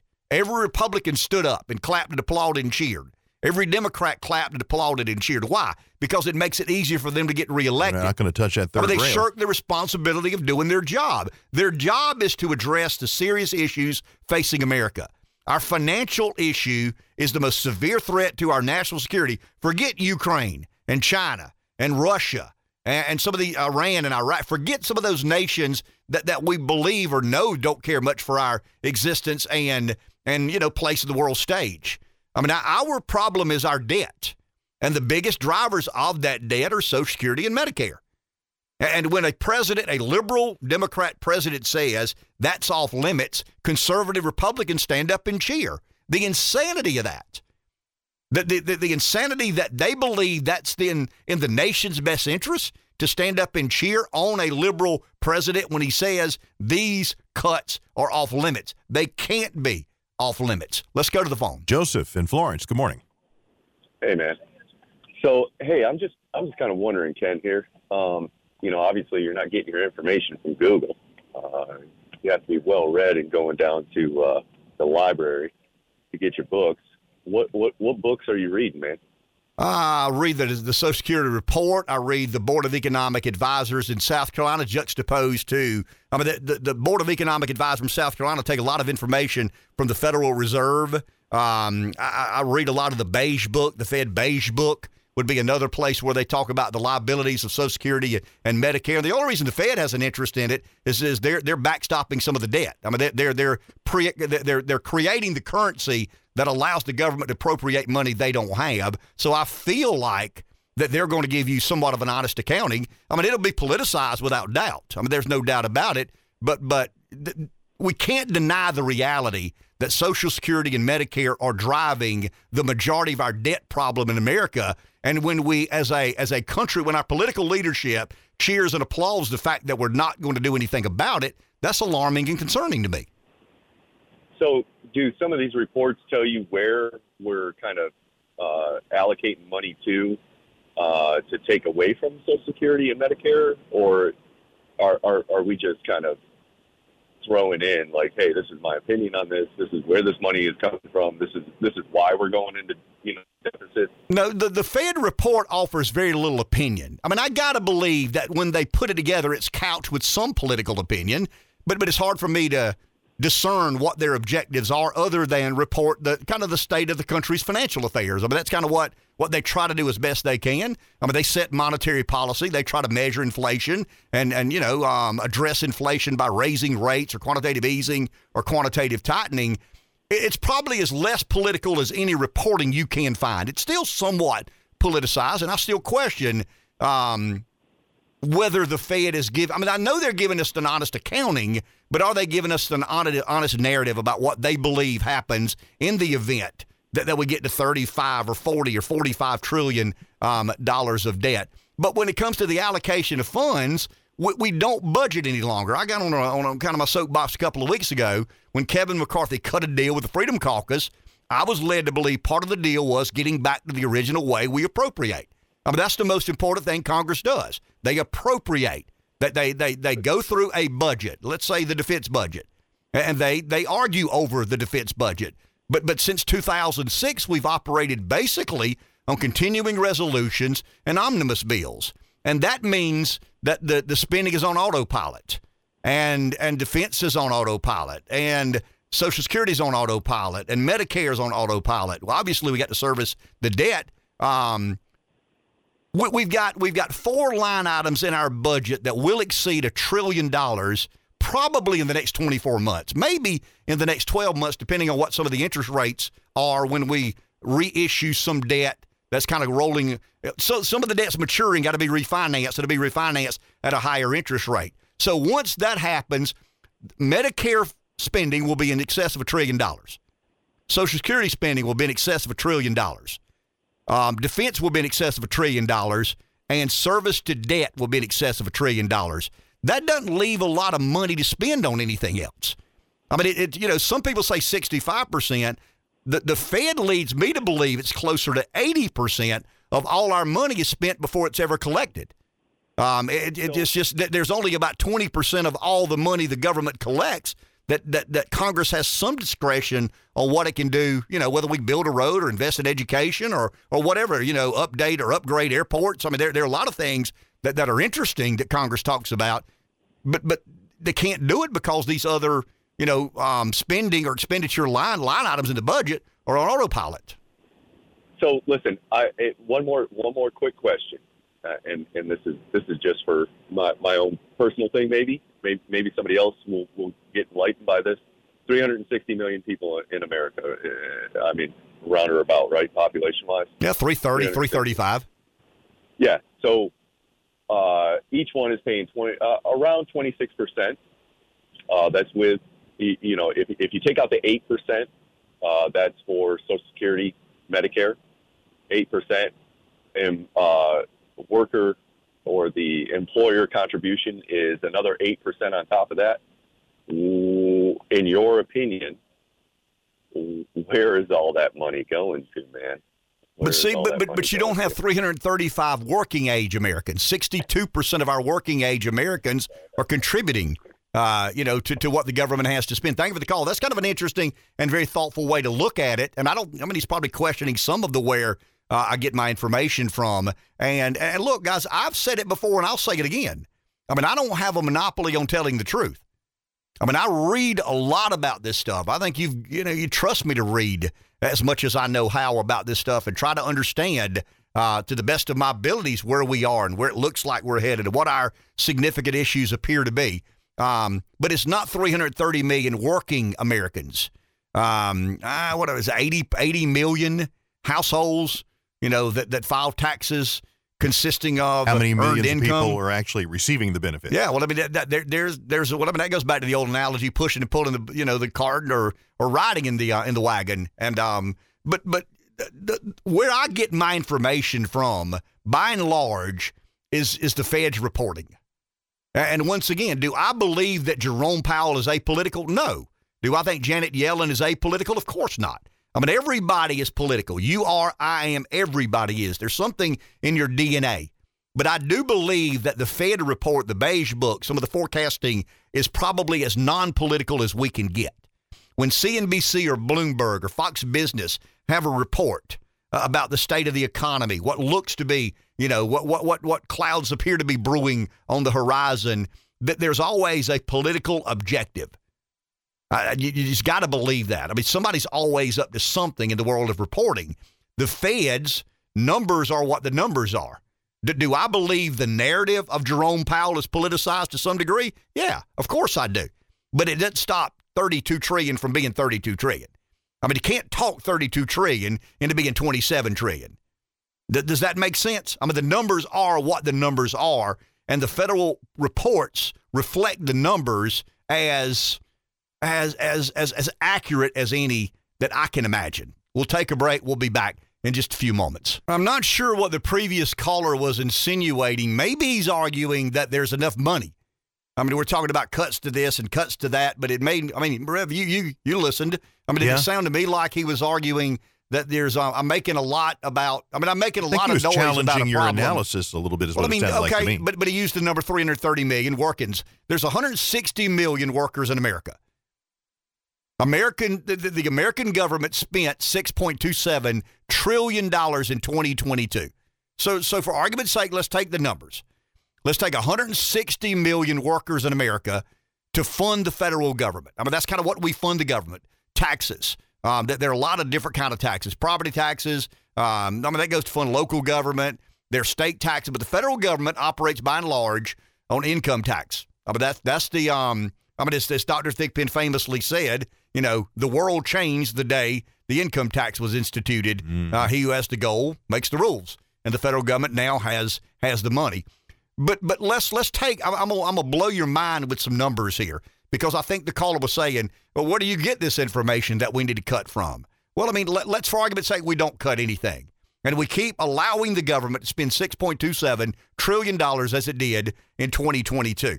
There's 160 million working Americans. I mean, that's the um the Bureau of Labor Statistics. Take it for what it's worth. I'm going to ask me where I got the information. That's not Red State. That's not BlueState.com. That's the Bureau of Labor Statistics. Said there's 159,747 workers. Round off, 160 million workers. To raise 6.27 trillion dollars, that 160 million people need to be taxed at $40,000 per. The average income in America today is about $54,000. So every single American needs to pay $40,000 in some form of tax, whether it's income tax or whatever. I'm going to fund the federal government. Forget property tax, defund education, forget local ad valorem and fees and fines. I'm talking about defund the federal government. And I don't know what the what the previous caller's analysis were. I don't know if he's been um, sarcastic or being uh, um, a little bit disparaging of what I've tried to argue. But he said there's 330 million people at 12.5 percent. Well, I mean, let's just look at simple math. 160 million workers in America today. That's about 61.6 percent of working age Americans are going to work. You'd have to tax every one of those 160 million Americans to the tune of $40,000 per to generate the money it takes to fund the federal government without debt deficit spending. I mean, that's an egregious Wow. and absurd amount of money. well, I'll give you another example 61% of Americans don't make $40,000 a year. I mean, to suggest that we're not going to have to do something is asinine and absurd. And if that's what the previous caller was suggesting, then I just don't get that. I mean, we can debate and argue and disagree, and I accept that. And I think I've been respectful of those who disagree with me. But but if the insinuation is there's no problem here, that there should be plenty of money to get done whatever we need to get done, there is. There absolutely is. If we taxed 160,000 160 million workers to the tune of $40,000 per, we can do whatever we choose to do, including exactly what we're doing today. Listening to that speech last night, it sounds like all we have to do is make billionaires pay their fair share. Well, I think people are reluctant to understand what a trillion dollars is. I mean, if you did it at 20,000 per, it'd be about 3 trillion 200 billion dollars. So you got to double that. So you're somewhere around 40. Now, once again, the majority of workers don't make $40,000. So you take every penny they make and a little more. Now get the millionaires and the gazillionaires, and, and that's always where liberals want to look. You know, those not paying their fair share. I don't know what your fair share is. I mean, Rev would probably agree that a fair share is different than something that I would agree. Um, you know, the fair comes to town in October is what I've always believed. But but you know, to suggest that there's not a problem here, we got all these workers making all this money, generating all this revenue. Yeah, we got 160 million. Let's tell 160 million Americans, hey, yo, owe us 40 grand at the end of every year so we can do whatever it is we choose to do. And let's see how that, maybe that's what we need to do. We think January 6th was a riot. It wasn't baby crap alongside what we see. If that happened, let's, let's go to the phone. Hey, we'll go to Scott in Florence. Scott, hi, you're on the air. Hey guys, great uh, job talking about a pretty boring subject matter, and I agree with you. The State of the Union last night uh, was quite entertaining, and this is the exact point that really left a bad taste in my mouth. But first, I wanted to kind of touch on. I've got a lot of questions that I think you guys can really chew through and uh, give some clarity on. Uh, I appreciate that you've talked about Al Gore and his lockbox. I don't recall how he and Tom Foley and Jim Wright and that cast of characters who ran the federal legislature back then did it, but I don't recall how they raided the lockbox or how it actually happened because supposedly prior to that period of time, Social Security was supposed to be separate and apart and not part of what the federal legislature could dip into and spend. And I'd appreciate you guys explaining that because I don't remember it as well as I can. Um, also, I want to take uh, issue with Dr. Thigpen. Uh, yeah, the income tax kind of changed everything, but all power emanates from the muzzle of the gun when it comes to the government. If they didn't have their guns, they wouldn't be able to take your house if you paid pro- didn't pay your property taxes. So, you know, eventually some guy with a gun shows up with a yellow tag and puts it on your front door if you don't pay your property taxes. So, I kind of take difference with that. Uh, but also, I, I hear the baby boomers, and I'm 1963 when I was born, so I'm the very tail end of it. Um, I hear the baby boomers complain about, oh, you can't take our Social Security and uh, raise taxes on it or lower benefits. But wasn't it us or the baby boomers? And I, I, I, I, I think I'm more part of a lost half generation than really part of the baby boomers. Um, you know, people born in the late 50s, early, early 60s.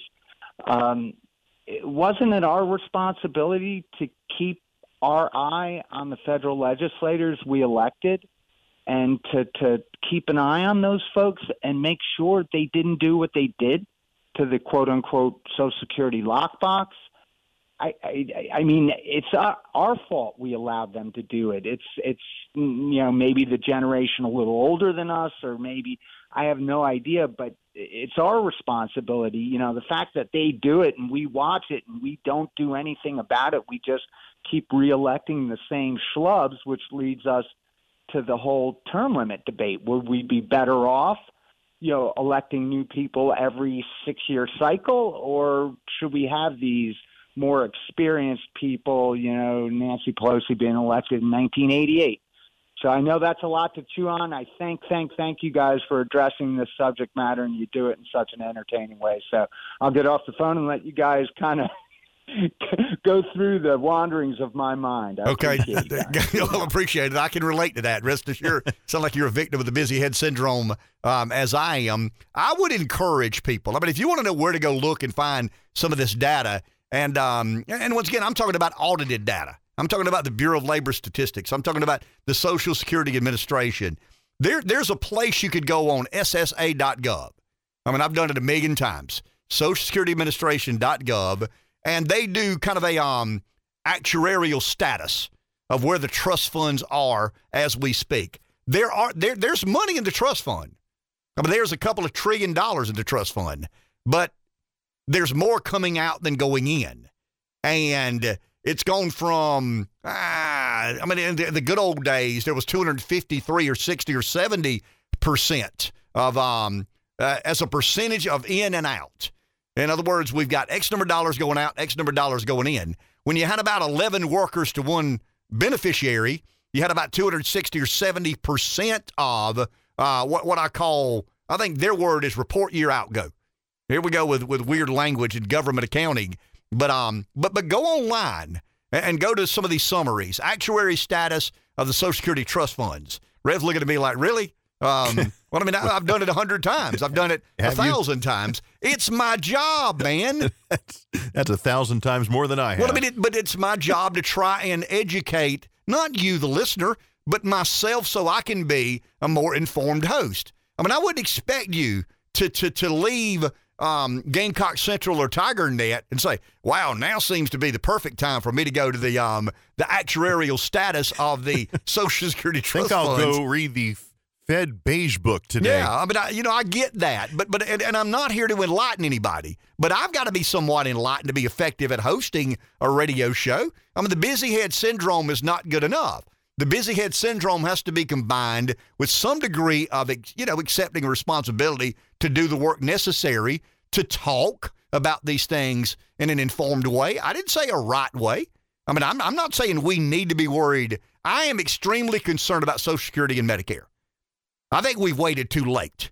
I mean, I think we, we've got to the point now that any adjustment we make is going to be cataclysmic. I mean, it really and truly is. I think there were things we could have done 20 years ago that would have eased the, and we did. I mean, we did some things. We raised some um, beneficiary ages. You know, I think when um when it originally came out, I was born in 1963. I think I was going to be eligible for full benefit at 65. That's 67 now, might be even 70. I don't read it. You know, you get the personal statements. Well, you did. You don't get it much anymore. But there's a uh, kind of an online you log in to make sure you know you know what you're getting at a certain point in time, and should you wait the the, the advanced two or three years. But but the the the amount at the beginning of report year, and I'm talking about the ballots. Uh, I mean, it's been a decline about 18 consecutive years. There's more going out than going in. And when the amount at the beginning of report year as a percentage of report year outgo was 260 or 70 percent, we had 11 workers and one recipient. Now we've got about three and a half to four workers per one recipient. We've gone from 35 million people in 1990 to about 70 million today. We've doubled the number of people drawing Social Security in the last 30 years, 35 years, and we're living longer. I mean, I'm not a rocket scientist. This isn't rocket science. It doesn't take, um, you know, a rocket scientist to figure out. So last night, the loudest, I'm beating on, the loudest applause line was when Joe Biden said, I'm not touching Social Security and I'm not touching Medicare. If we were a nation of politically literate people, we would have booed to the top of our lungs when he said that because we would have understood the financial dilemma and dynamic that lies ahead. Something is going to have to be done. They, they, they predict by the year 2023, excuse me, 2033, Social Security will be insolvent. You know what that means, Rev? There's no money in the bank, and there's not enough coming in to cover the obligations going out. Now we're, we've got we got a lot coming in, not as much as we did, but we got a lot coming in, and we've got this fund balance. So we're taking some from the fund balance and the money coming in, and we're honoring our obligations. By 2033, 4, or 5, we're not going to have any in the fund balance because it's depleted, and we don't have enough people working to pay the benefits of the people who have turned, um, you know, retirement age. It, it's it's not a real complicated formula when you think about it. We've had many many years of more going in than going out. And we're benefiting today by having those many, many years of money going in that was not going out. But we're beginning to deplete some of the balance. And it's not called a fund balance. Once again, it's called, um, I mean, I'll give you the language. I mean, I got it online here. You ready? Mm-hmm. Amount at beginning of report year as a percentage of report year outgo. I mean, that's in the actuarial status of the Social Security trust funds. And that is on the Social Security website. And, and, and, I don't expect you to go look at that and try to understand it. I mean, I got more notes in my phone than you could imagine about things that matter tremendously um, to me. It's our nation's health and well being, it's the driver of the debt. And I'm not anywhere near as worried about Ukraine or Iran or Iraq or Russia as I am us not being able to take care of our own business. I can't do a damn thing about what Putin does. I mean, I have no control at all over Xi and what China looks like 30 years from now. But I'll be damned if I'll let us just continue to spend money we don't have, honoring benefits we should have never made, and will eventually weaken our nation to a point of it not being the preeminent superpower on the planet. And I am guilty of leaving my kids a less prosperous America than I was left before me. That's the responsibility people my age have. We've got to have these very controversial and confrontational conversations about our financial well being. And you can't talk about our financial well being without talking about Social Security, Medicare, and Medicaid. Period. Take a break. Back in a minute. 843 661 0937. And I want to make clear this was a bipartisan moment. I mean, the, the, the, the legacy media celebrated last night and today the bipartisan moment of politicians from both parties agreeing that we're not going to touch Social Security, we're not going to touch Medicare. To me and the National Review, it was a grotesque bipartisan moment. Let's go to the phone. Jeff in Florence. Hey, Jeff. Hey, good morning. Um, interesting topic. We've talked about it, and we've talked about Social Security being an issue. Um, but let's let's go back and correct some facts. Uh, Al Gore was brought up with his lockbox. The lockbox, you realize, was never implemented because Al Gore lost the election, right? Uh, that would be a Yeah. partisan. The I mean, yes. you think Al Gore was going to implement a lockbox? Well, what was the lockbox? Can you tell me? Yeah, but but uh, let me ask you a question. H- How does Gore have the ability to appropriate as the president? He doesn't. But what? Of course he doesn't. do Therefore, what he said means forward. absolutely nothing, Jeff. It was a soundbite, a talking point. There's nothing Gore could have done as an executive to stop Congress from appropriating whatever they choose to appropriate to make up the deficit at Social Security. Okay, so so the lockbox, and I'll just answer it for you. The lockbox was taking the Social Security Trust Fund and putting it into not the general fund. Okay, bad idea or a good idea? Ah. It would have been insolvent quicker than it would uh, maintaining the general. The general fund has the ability to appropriate, and the general fund has the ability to borrow from the Fed. The the executive fund would have not. So the, I mean, it probably would have been better because it forced us to do something sooner than we have. Yeah, the answer is it was a good idea. Well, I mean, that's Uh, your answer. That's not the answer. Did you? Okay, so either way, you know, taking the money out. Well, I mean, of the that, no, no, there's no either way. It- That's your answer, but that's not the answer. There's a lot of other answers that people who have that disagree with you. We we we could go round and round here, but so you're okay with the Social Security Trust being in the general fund? The answer is no. You're not, Ken. Well, I mean, uh, uh, no, I'm okay with it being in the general fund if we exhibited some ability to restrain ourselves from spending. Okay, so do you trust politicians to do that? No, but I don't trust the president either. Okay. Well, I mean, I mean, you're, you're asking me to trust. You're asking me to trust Al Gore or Donald Trump, whomever the president is. You're asking me to trust them to do something Congress has never been willing to do, and that is change the formula. It- no, the the issue is what was the trust fund? Okay, so the lockbox in the '90s. Okay, what did we have coming in every year? We had a surplus. Up until about '94. Yep, we had a surplus going in. So, so we had a surplus going in because of Newt Gingrich and uh, Bill Clinton working together, cutting government's waste spending, did everything right. We had a good economy, so there was a trust. Why were they trying? But we also had about eight and a half workers per one recipient. We're down to about three and a half to four now. We- We had less than 40 million people receiving benefits. We've got about 75 million now. Ken, Is this a, is this a news flash to anybody? No. the baby boomers were But but but, but we're, we're not doing anything about it. Well, so just just hear me out. Okay, In I'm sorry. I've been rude. I'm sorry, yeah, Jeff. in- no, in 2007, the first baby boomers retired. The last baby boomers will start collecting and retiring in 2020, uh, 2030. We've known this, and the government's known this since the baby boomer generation started. And they've been planning for this, but they haven't, they kept using bad fiscal policy this whole time. There was money in the trust fund. Social Security solvency was not an issue. But the problem is Social Security is collected on what? Wages. Guess what? You're you're not collecting on capital gains where most of wealth now in the United States is generated. It's not taxed. The Social Security Trust Fund isn't being funded because a large portion of the money is out of the purview of that tax. Do you see that?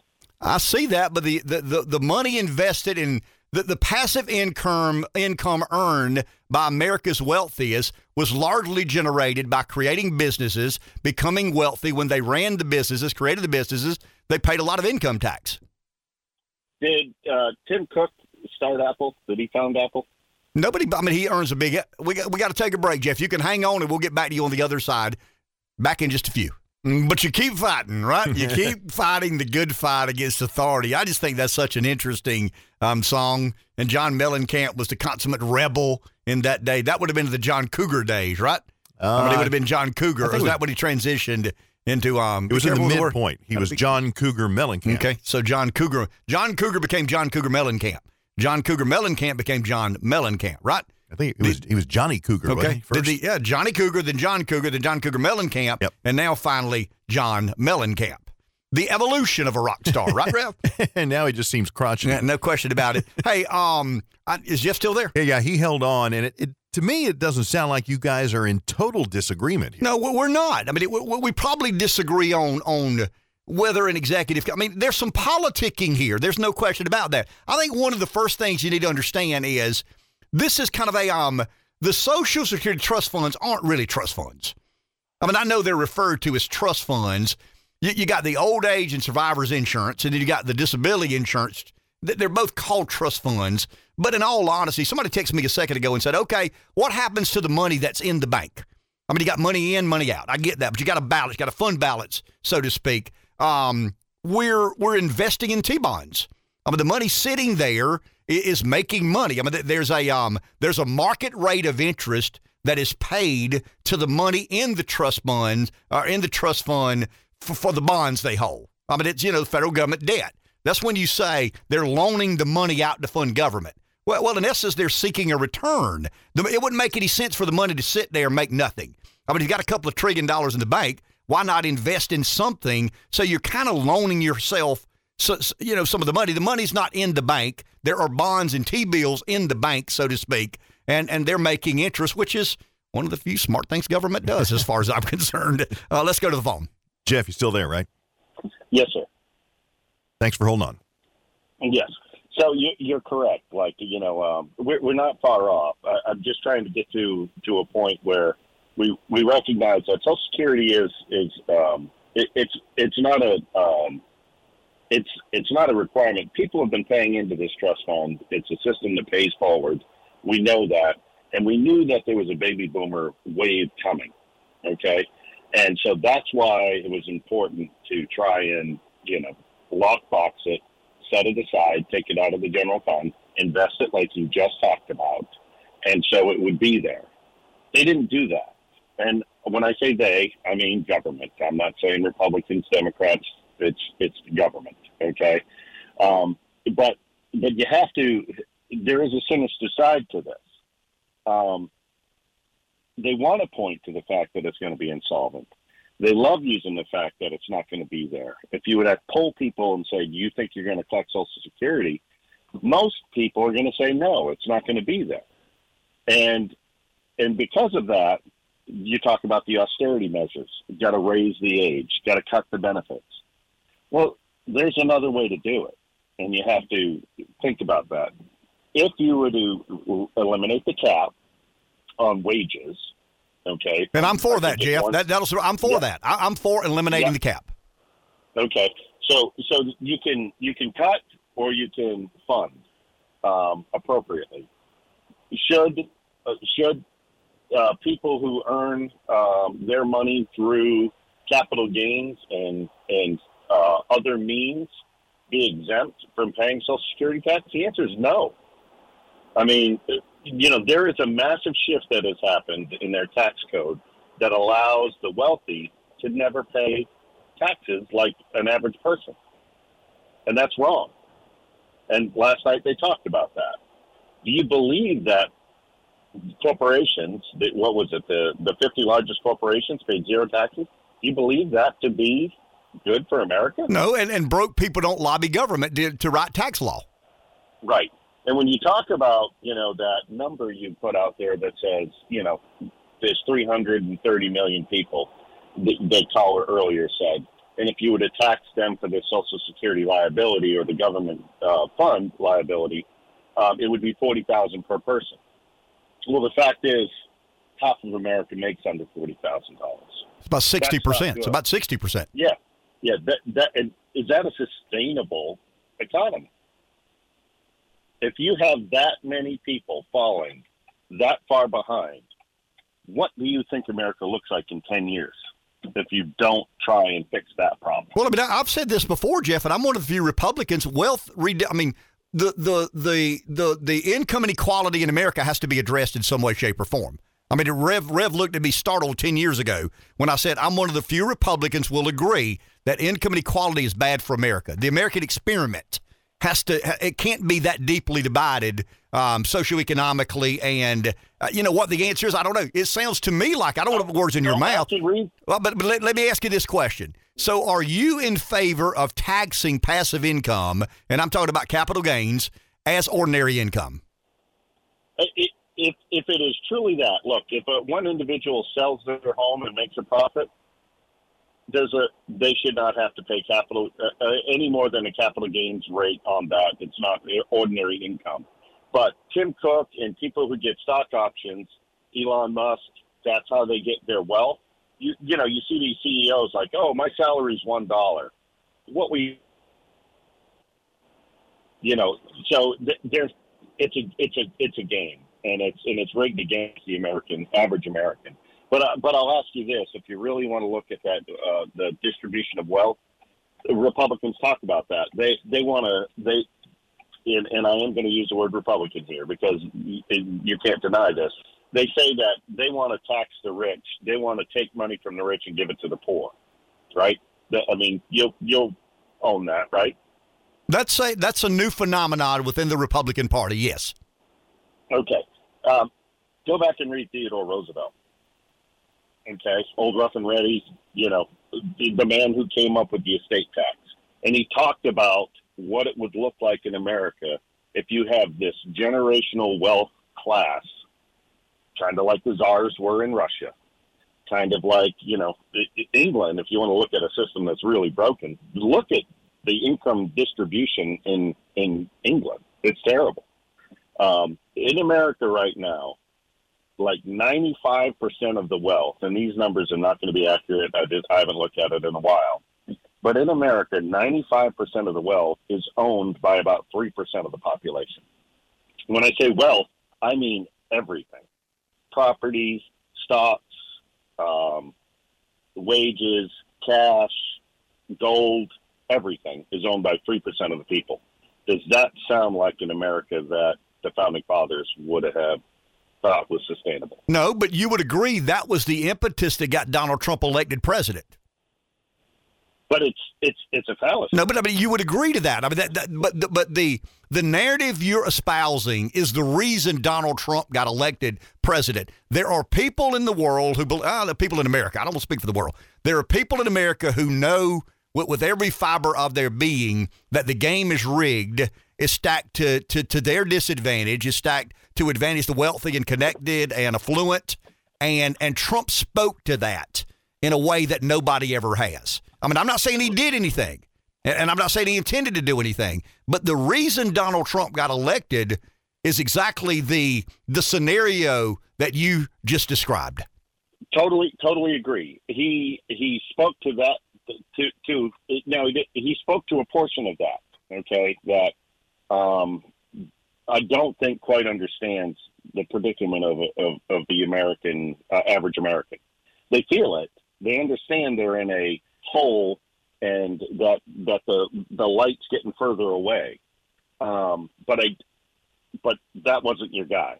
That that guy doesn't, and I'm I'm not trying to talk about it. He just doesn't care to solve that problem. Okay, and and I'm not saying Democrats have a good answer for it. But I'm saying that problem exists. Trump played on that problem. Uh, he spoke to those people. What he said resonated with them, but it wasn't a problem he was ever going to solve. Fair enough. Thank you, Jeff. Appreciate it. Kind of an interesting conversation or back and forth there. We normally have fine lines of disagreement. Obviously, there's some some disagreement there and some agreement of what um and I've said this before and I'll be I mean and this is where I get in trouble with the Republican Party, so to speak, the pro-growth policies um, you know, so, some of the conservative ideologies. We've created a an America where where too few own too much. Wow. Are you a capitalist or not? Yes, I'm a capitalist. Absolutely, I'm a capitalist. I'm not for crony capitalism. And, and both parties have given in to the wishes of the unbelievably wealthy and affluent. That they have the ability to influence the political world in a way that we should not allow. And it's not just individuals. It's not the Rothschilds or the DuPonts or the Kennedys or some of these other extremely wealthy families. It's the Pfizers of the world. It's the GMs of the world. It's the Fords of the world. Look, they're doing exactly what I would do if I ran Pfizer. I mean, if I were CEO of Pfizer, you know what I'd do? I'd lobby government to mandate a vaccine and I'd convince government I had the best vaccine. That's good for your business. But I am not altruistic, Rev. I'm not hired as the CEO of Pfizer to be Mother Teresa in disguise. I'm not. I'm not in it for the for the goodness of humanity. I mean, I hope those you know th- th- those interests rub shoulders every now and then, but but I'm there to sell vaccines and, and make a company unbelievably profitable. The government has to understand that when an executive of Pfizer comes to see Congress or a lobbyist from Pfizer comes to see Congress, they're not coming because they believe they have the best vaccine and, and the vaccine is not to be disputed or discussed. They're there for the bottom line. I mean, that's what they're interested in. That is capitalism. But, but we have crony capitalism, and we've allowed it to become so uh, normalized in our in our economy. And and and I, and it goes back to Congress. It goes back to our you know our our our legislative branch, our executive branch, our I guess our judicial branch to some degree. Um, we're talking about judicial uh, privilege in, in the Murdaugh case. I mean, I saw something this morning on Twitter about you know why was Murdaugh's law partner allowed to inside the um the crime scene? I don't know, but I can tell you what I think. He was Murdaugh's law partner in Hampton and Colleton County. You know, who's going to tell that guy he can't come? Uh, and, and and you see, so so there's always been these privileges that certain people have in certain ways that that that that lead government in one direction or another. And Jeff and I are in 100% agreement here. And and seven or eight years ago, I said over these airwaves to many fewer people on a much smaller. Um, I mean, we weren't in three markets, weren't four hours a day. But but I remember saying that if the Republicans believe that they can be dismissive of income inequality, they'll get exactly what they paid for. Income inequality is real. And I do believe that that the productivity of uh, what whatever Rev adds to the economy, he should be compensated in a commiserate fashion. Rev generates revenue for the radio station. Rev is paid X number of dollars to be responsible for helping generate X number of dollars in revenue. Same thing here. I mean, I, I know what this show does. You guys have been unbelievably gracious to us. We formed an audience. We get some ratings. Ratings live to revenue. The, the radio station ownership believe that we're worth X. But, but you've got too many people getting more than they deserve playing the game of governments, uh, you know, um, creating advantages or disadvantages in the marketplace where I don't think government should be functioning. I, I just don't. I think, I mean, in a perfect capitalist society, you know, we wish that were the case. Rev would get exactly what he deserves. Ken would get exactly what he deserves. Pfizer would get exactly what they deserve. But we've allowed the lobbying of government to lead to unbelievable profits. And the point Jeff made about Tim Cook.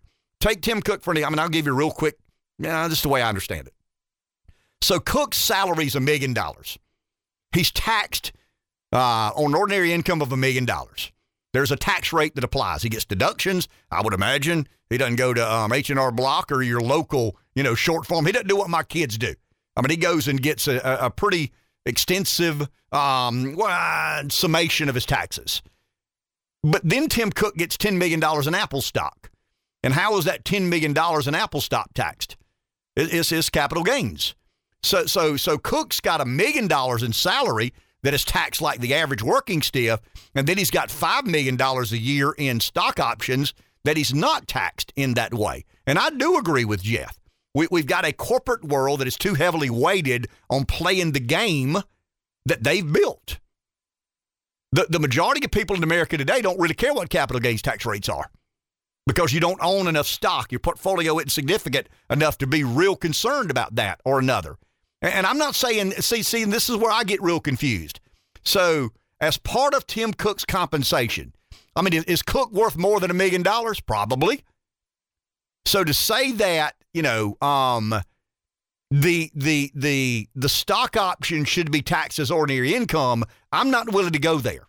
I'll go somewhere, but I'm not willing um, to go there. We, we have a very incremental way of taxing the private sector anyway. I mean, it's regressive, right? I mean, the more you make, we tax productivity at a higher rate than we tax unproductivity. Here's somebody making a million dollars a year because they're incredibly productive, but they're having to pay a higher tax rate than somebody making $100,000 a year who's not very productive. Philosophically, I'm, I'm at odds with that. I think the person that generates a million dollars of productivity that contributes to the GDP should be taxed at a lesser rate. Why? Because he's producing more. I mean, he's adding more value to the economy. And we're getting, I mean, we're really starting to split hairs now about what the perfect tax code is. What, what is the best way to generate the revenue the government needs to pay its bills and, and, and provide the services that Rev and I and everybody else has become accustomed and used to? The, the, the problem in Washington today, Rev, is we don't have these debates. I mean, Jeff and I could sit on a committee and Jeff could argue about capital gains and and you know ordinary income and, and we can debate some of these and out of that comes policy and Jeff probably doesn't get exactly the policy he wants and Ken probably doesn't get the exact policy he wants but we get better policy we get more thoughtful policy we just don't do that now and I, and I go back to last night the the loudest applause line in the entire state of the union was the most grotesque bipartisan moment during the entire state of the union that's the National Review's word, not mine. I saw it this morning. Um, the grotesque bipartisan moment is what they called it when Biden basically said that we're not going to touch Social Security. We're not going to touch Medicare. He's not serious. I mean, we're, we're not a serious people if we believe that we can get um, to a better place regarding Social Security and Medicare. Now, now, Jeff believes revenue's the problem. I mean, he just said that. He thinks we need to tax Tim Cook stock um, options at a higher rate. We need to tax some of the corporate earnings at a higher rate. I don't know that I disagree with that, but but I'm not going to just jump on Jeff's train because he says you know some of these kind of anti-corporatist, anti-capitalist pronouncements. But but I do believe it's time to to more seriously consider where the government spends its money and where it generates its revenue. Because and I think we need to have a serious discussion about the idea that's floated for abolishing the income tax and see what sort of revenues we generated by a, a, a, transaction tax or whatever. But but imagine if it's viable. But but imagine the accounting business how how hard they would lobby the government. I mean, if you and I right. didn't need an accountant, we didn't need tax returns, we didn't need any of this. I mean, can you imagine how many accountants? I mean, it'd be like a little bit like let's just hypothetically say that that Elon Musk, he's he's the he's the most creative, innovative entrepreneur in the world today. Let's say Elon Musk has a laboratory somewhere and they create a fluoride tablet. And if you take this fluoride tablet from the time you're one year old to the time you die, you never have a cavity. You never have a problem. You don't think the dental industry would be in Washington tomorrow trying to outlaw and abolish the fluoride tablet? Of course they would. I mean, we've got an entire, we got dental schools, we got dental assistants and dental hygienists, and we've got all this at risk if we do something that makes sense for the American government. And you know what I'd do if I were a dentist and Elon Musk had a magic fluoride tablet? I'd get in a car and go my ass to Washington and I'd say, whoa, sure. whoa, do you know how many dental schools there are in America? You know how much investment has been made in the dental profession in America? Um, it's, it's a complicated world when you allow government to get that intervening and involving in the affairs of the private sector. But it's what we've allowed to happen. 843 661 0937. Take a break. Back in just a minute. 843 661 0937. Half a Celsius under my belt. I'm good to go now. Are yeah. you? I'll, I'll walk from here to wherever I need to go. I don't need to drive anywhere. Who needs a car when you got a can of Celsius? Live fit and energetic. So, uh, why do you suppose there aren't more real conversations about these type of issues where you know you can have an honest dialogue back and forth and and come up with a solution that may or work. Are you talking about between Jeff and I? Yeah, like you. Yeah, but don't accuse me of agreeing with Jeff too much because that's well, bad for business. Um, and he wouldn't want to be. Well, I mean, of course he would because he's a crazy liberal and I'm a really, really grounded conservative. um, no, the, the the reality is Jeff and I can debate these issues in a vacuum without being influenced by lobbyists. I mean, that, you know, lobbyists know that I can't vote on anything. I mean, I can help to some degree. I'll give an example. So when the when the school board decided to raise taxes by the most ever in Florence County in February, I felt a responsibility to get involved in that debate and engage our audience and inform our audience on what I thought was a bad decision. I mean, I, I don't I don't do that much. I hardly ever tell people what they need to believe or what they need to think. I mean, we have conversations every morning about what I believe and what you believe, and Jeff normally believes something different different than I do. But all of these discussions take place separate of lobby and influence. The the lobbyist in Washington or Columbia for that matter, they know that Jeff doesn't sit on a committee and Ken doesn't sit on a committee. That we're not going to vote on a magic fluoride pill or or a change to Social Security or not. We're going to you know engage an audience and we're going to have somewhat of a voice or a forum. But but you get to Washington and you start talking about Social Security or you start talking about you know wh- whatever it is. I mean debt or taxes or whatever. That there's always an interest. The one thing I learned when I was lieutenant governor is when you bang the gavel and there's a vote and you read the eh, the yeas have it or the nays have it, somebody wins and somebody loses. It's a zero sum game, Rev. So many senators voted for it, so many senators, and I remember going, you know, voting is closed, the ayes have it, and, and I'd always say to myself, somebody just won and somebody lost. And I'm not talking about honoring volleyball teams. And I'm not talking about naming roads or bridges after people. I mean, there's a ceremonial symbolism that goes along with politics everywhere. Um, you know, I'm mad because they named that road after that retired judge, and you know, this other retired judge was better than that. I mean, I get that. I mean, that's personality and uh, you know some degree of uh, what am I trying to say here? Um, uh, there's no real, I mean, nepotism. I mean, there's a lot of reasons that people get involved in that. But on the big issues, nothing has, nothing happens separate of lobbying influence.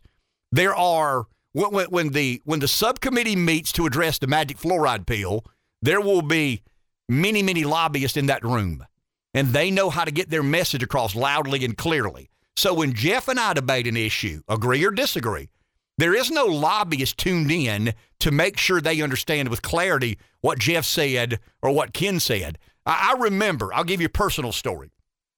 So I got elected lieutenant governor, got invited to speak at a business group, Chamber of Commerce in Greenville. I'm making that up. It was a chamber, but I don't remember if it was Greenville or not. And I go and speak about and uh, you know answer questions at the end because I'm crazy enough to answer to answer questions, and I'm crazy enough to answer the question. you know, not just um allow the question, I'll answer the question to the best of my ability. Someone called in and asked about taxes. And and I talked about the tax code in South Carolina and the um the cap on automobiles. And I said, you know, it just doesn't make sense to me that if I go to the furniture store and buy a bedroom suit, the taxes on that bedroom suit can exceed the taxes on the pickup, you know, that I'm hauling the furniture on. Well, the word got out that I'd said something like that. You know where I'm headed because I've told mm-hmm. you this mm-hmm. story. Next thing I know, I get a call from the South Carolina Auto Dealers Association. What's your problem with us?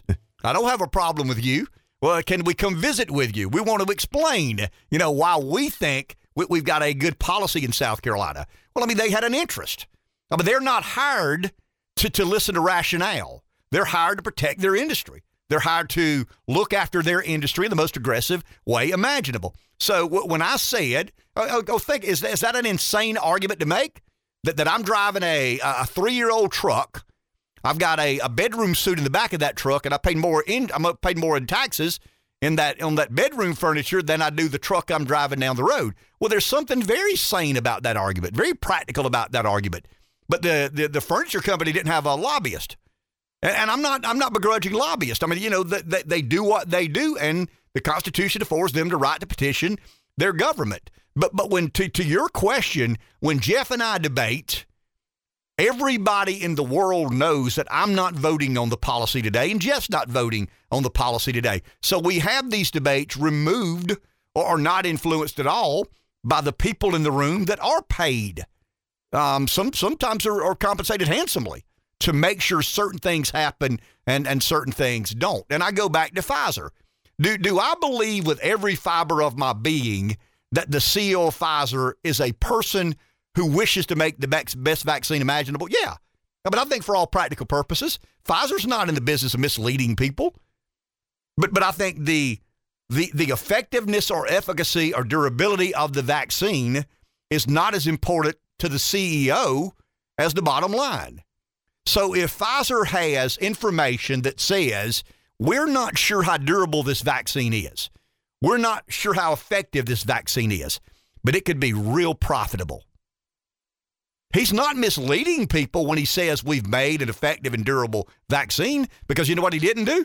He didn't tell you how effective it was. He didn't tell you how durable it was. But he knows it's going to be highly profitable. So, what is the CEO of Pfizer's objective? to make Pfizer as profitable as possible. So when Pfizer goes to the government and says, We've got this effective, durable vaccine, we believe it can help, you know, with, with, the, with the pandemic, the reasons behind the pandemic. Um, the government says, uh, okay, what do we need to do? We need to mandate the vaccine. Why do we need to mandate the vaccine? I mean, if you're a conservative Republican, why do we need to mandate that people take a, a vaccine that we're not sure how effective or durable it is? And that's when Pfizer says, well, we are having, you know, we, we got about 60, 70 million dollars in our lobbying budget. And we could, you know, we, we could, could we change your mind? I mean, they don't say that, but they're basically saying, what would it take to convince you that we have the most effective and most durable vaccine? And, and the congressman doesn't say, how about two fundraisers next quarter? right. But he implies that, right? I mean, I could probably be convinced that Pfizer has the best vaccine. Why don't you try to convince me? And next thing you know, there's a fundraiser on K Street. There's a fundraiser at the Capitol Club. The, the member of Congress has another $200,000 in his reelection campaign. He knows he didn't put people's health at risk because Pfizer does have a, a vaccine that is somewhat effective and somewhat durable. But, but the congressman can now say, yeah, it's it's effective and durable, but he doesn't say to some degree. Why did he say to some degree? Because they paid him not to. But they basically paid the congressman not to question how effective or how durable the vaccine really and truly is. Let's go to the phone. Tim in Florence, good morning. Hey, guys, good morning. Hey, Tim. Hey, so three quick observations from the State of the Union address from last night, and then an Ozark comment, if I could, because you mentioned that yesterday, Ken. Sure. Uh, so apologize if y'all have already touched on these three, but the first one was obviously the gaffe with uh, Biden calling Schumer the minority leader. I Mm-hmm. thought that was funny. Uh, even more funny was when he made the comment about signing a non-compete to work at a burger joint. I thought that was funny. right. and then the one thing, and then the one thing I did agree with him on when he said taxes in this country aren't fair. I'm, I'm like, Amen, brother. I agree. What about a flat tax? But I digress on that. Um, hey, on Ozark, Ken, yesterday when you were talking to Patrick McLaughlin, you floated out the possibility of a Ozark theory with old Alec, and I know you're saying it tongue in cheek, but it's not out the realm of possibility. But you know, speaking of Ozark, that was a great show, and there's not a lot of things that make me cringe in life. Uh, you know, I guess I'm desensitized to blood and guts and all this stuff on, on TV shows and movies. But do you remember from season one when Dale, uh, uh, Navarro's right hand man, comes and they're trying to make Marty sing, and they break out the pliers and they they pull off a couple of his toenails? Mm-hmm. Man, man, anything having to do with toenails just freaks me out. So you know, and my wife's all the time going, "Hey, why don't you go to the place where I get my nails done and get a pedicure?" I'm like, "Are you crazy? Ain't nobody messing with my toes or toenails." But where I'm going with all that is, and, and, and obviously I'm being a little bit silly here. If you want to know where the money is, how about I get some pliers and pull off a couple of old Alec's toenails? Thank you, sir. Appreciate that. Um, I remember what- that scene well. But I mean, I floated. Thank you for the call. Appreciate it, Tim. I floated Ozark not not to be completely provocative. I mean, I think there's a theory out there that leads you to believe that there could be some drug cartel or Russian oligarch or or Mexican businessman or woman. I, mean, I don't know that. Obviously, I don't have any idea. Um, I think Patrick explained probably something the defense should have done in retrospect that they haven't. And that is to say, you know, Alec is a a, a liar and a cheat and a, and a thief. I mean, there, there's no doubt about it. I mean, he stole money from his law practice. He's done some pretty egregious things to people he said he cared deeply about and cared deeply about him. But we're not here to debate whether he's a piece of crap or not. We're not here to debate whether he stole money or not. We're, we're not here to debate whether he disguised himself as a good, competent lawyer or not. We're here to debate whether he killed his, his wife and kid. And I think engaging that. I'll give you an example. If I were going to ever run for office again, you know what I'd do when I announced that I am a scandal stricken former lieutenant governor of South Carolina who got charged with multiple violations of campaign finance? I did it. I, I did it. I don't blame anybody else for the way I did it. Um, I, I regret doing it, but I did it. And I think you put that on the table. So when the opponent says, hey, did you know that the guy I'm running against was a violator of campaign finance laws? The voters say, yeah, he's told us that a hundred times. you know, out of his own mouth. I mean, he's admitted that he screwed the pooch, so to speak. He goofed it up, you know, when he, when he did that. Um, you kind of, I don't say you embrace it, but you put it on the table. You let people know, hey, here I am. Uh, you know, blood, guts, and feathers. You, you kind of own it. Yeah, I mean, than, I, I, own it. It, it is it's a part of who I am. Um, I'm, I'm here to redeem myself. I won't ever do that again. Um, and, and I, I think I think that when, when Patrick said that if he were the defense attorney, he would have put that out there and said, "Look, they're going to tell you that my guy broke a lot of damn. I mean, just did, did a lot of things he shouldn't have done in regards to um the finance of a law firm, escrow accounts, the public trust. But but that's not why we're here. I mean, he's guilty of all that. But we're not here to decide whether he's guilty of all that or not. We're here to decide whether he killed his wife and kid. So I think Ozark is a reasonable alternative to put on the table um, because there's somewhere between 10 and 15 million dollars per per my investigating that has not been um, disclosed. Where is that 10 to 15 million dollars? I don't know. I don't have any idea. Um, I mean, there's a beach house in Edisto worth a lot of money.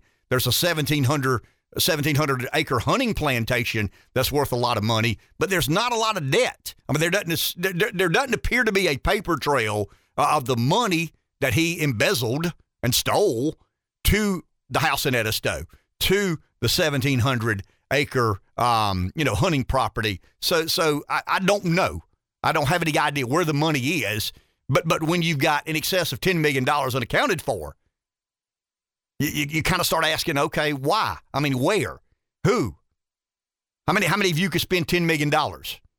I mean, it'd take you a while, right?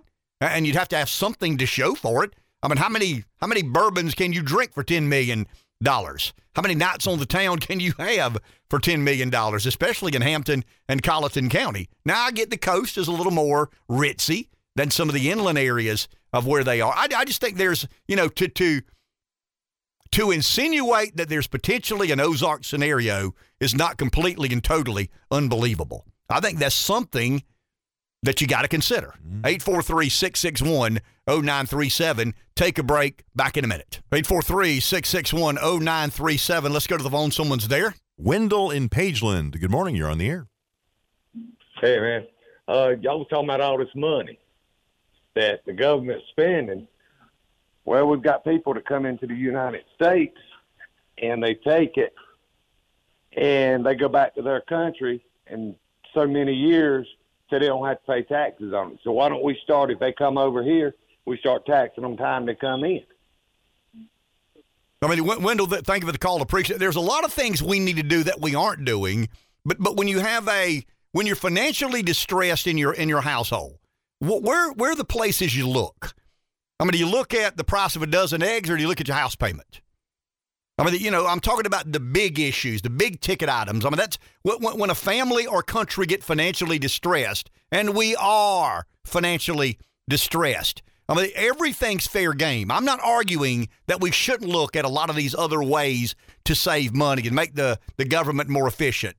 But I think there are a few big ticket items that we've got to have the courage to address in meaningful fashion, or it will lead to America's decline and demise. I, I'm convinced of that that the majority of businesses that have trouble aren't because the widget isn't any good.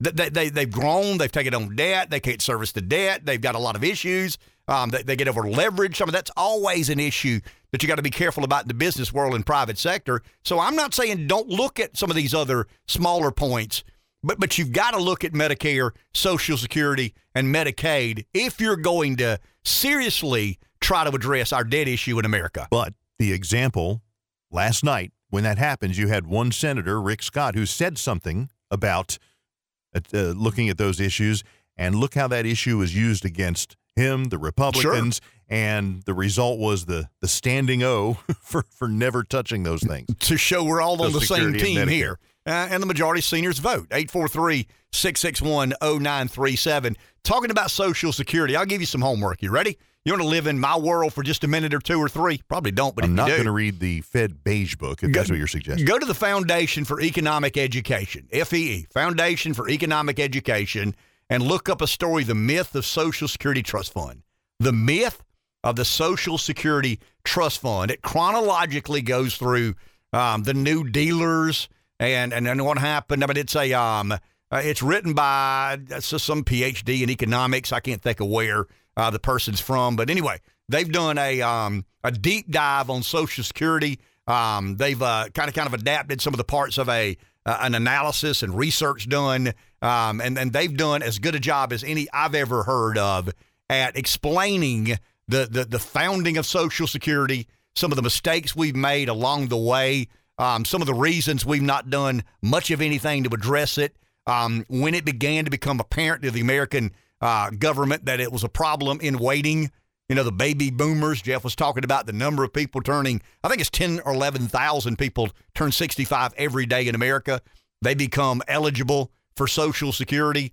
Um, you got so much more going out than coming in now. We're depleting some of the reserves. And, uh, you know, when you say they loaned all the money to other government agencies, they bought T bills and bonds and whatnot. So it's not, it's, I understand the, the, the red meat conservative says the money's not there. Well, the money's not there, but the, you know, the, the bonds and T bills are there. And, and they're doing that to get some degree of interest it's not total incompetence. It's close, but it's not. It's not total. I feel much better. Well, I, mean, now. I read I read an article in the Wall Street Journal a couple of years ago. The Washington Insider stole another 1.2 billion from the Social Security Trust Fund. They aren't really trust funds. I mean, they're federally authorized accounts, and they have inflow and outflow, and they have uh, balances, and I mean, it's complicated. But um, but you know, if you're if you're a conservative, excuse me, if you're a um a person trying to get elected in America today, and you speak to a group of um you know eligible voters, and I'm talking about people over the age of 65, stop the raid on the Social Security trust funds. Immediately repay all the monies that were illegally diverted from the Social Security trust funds. Um, you win that room. You you without question. Enjoy your day. We'll talk tomorrow.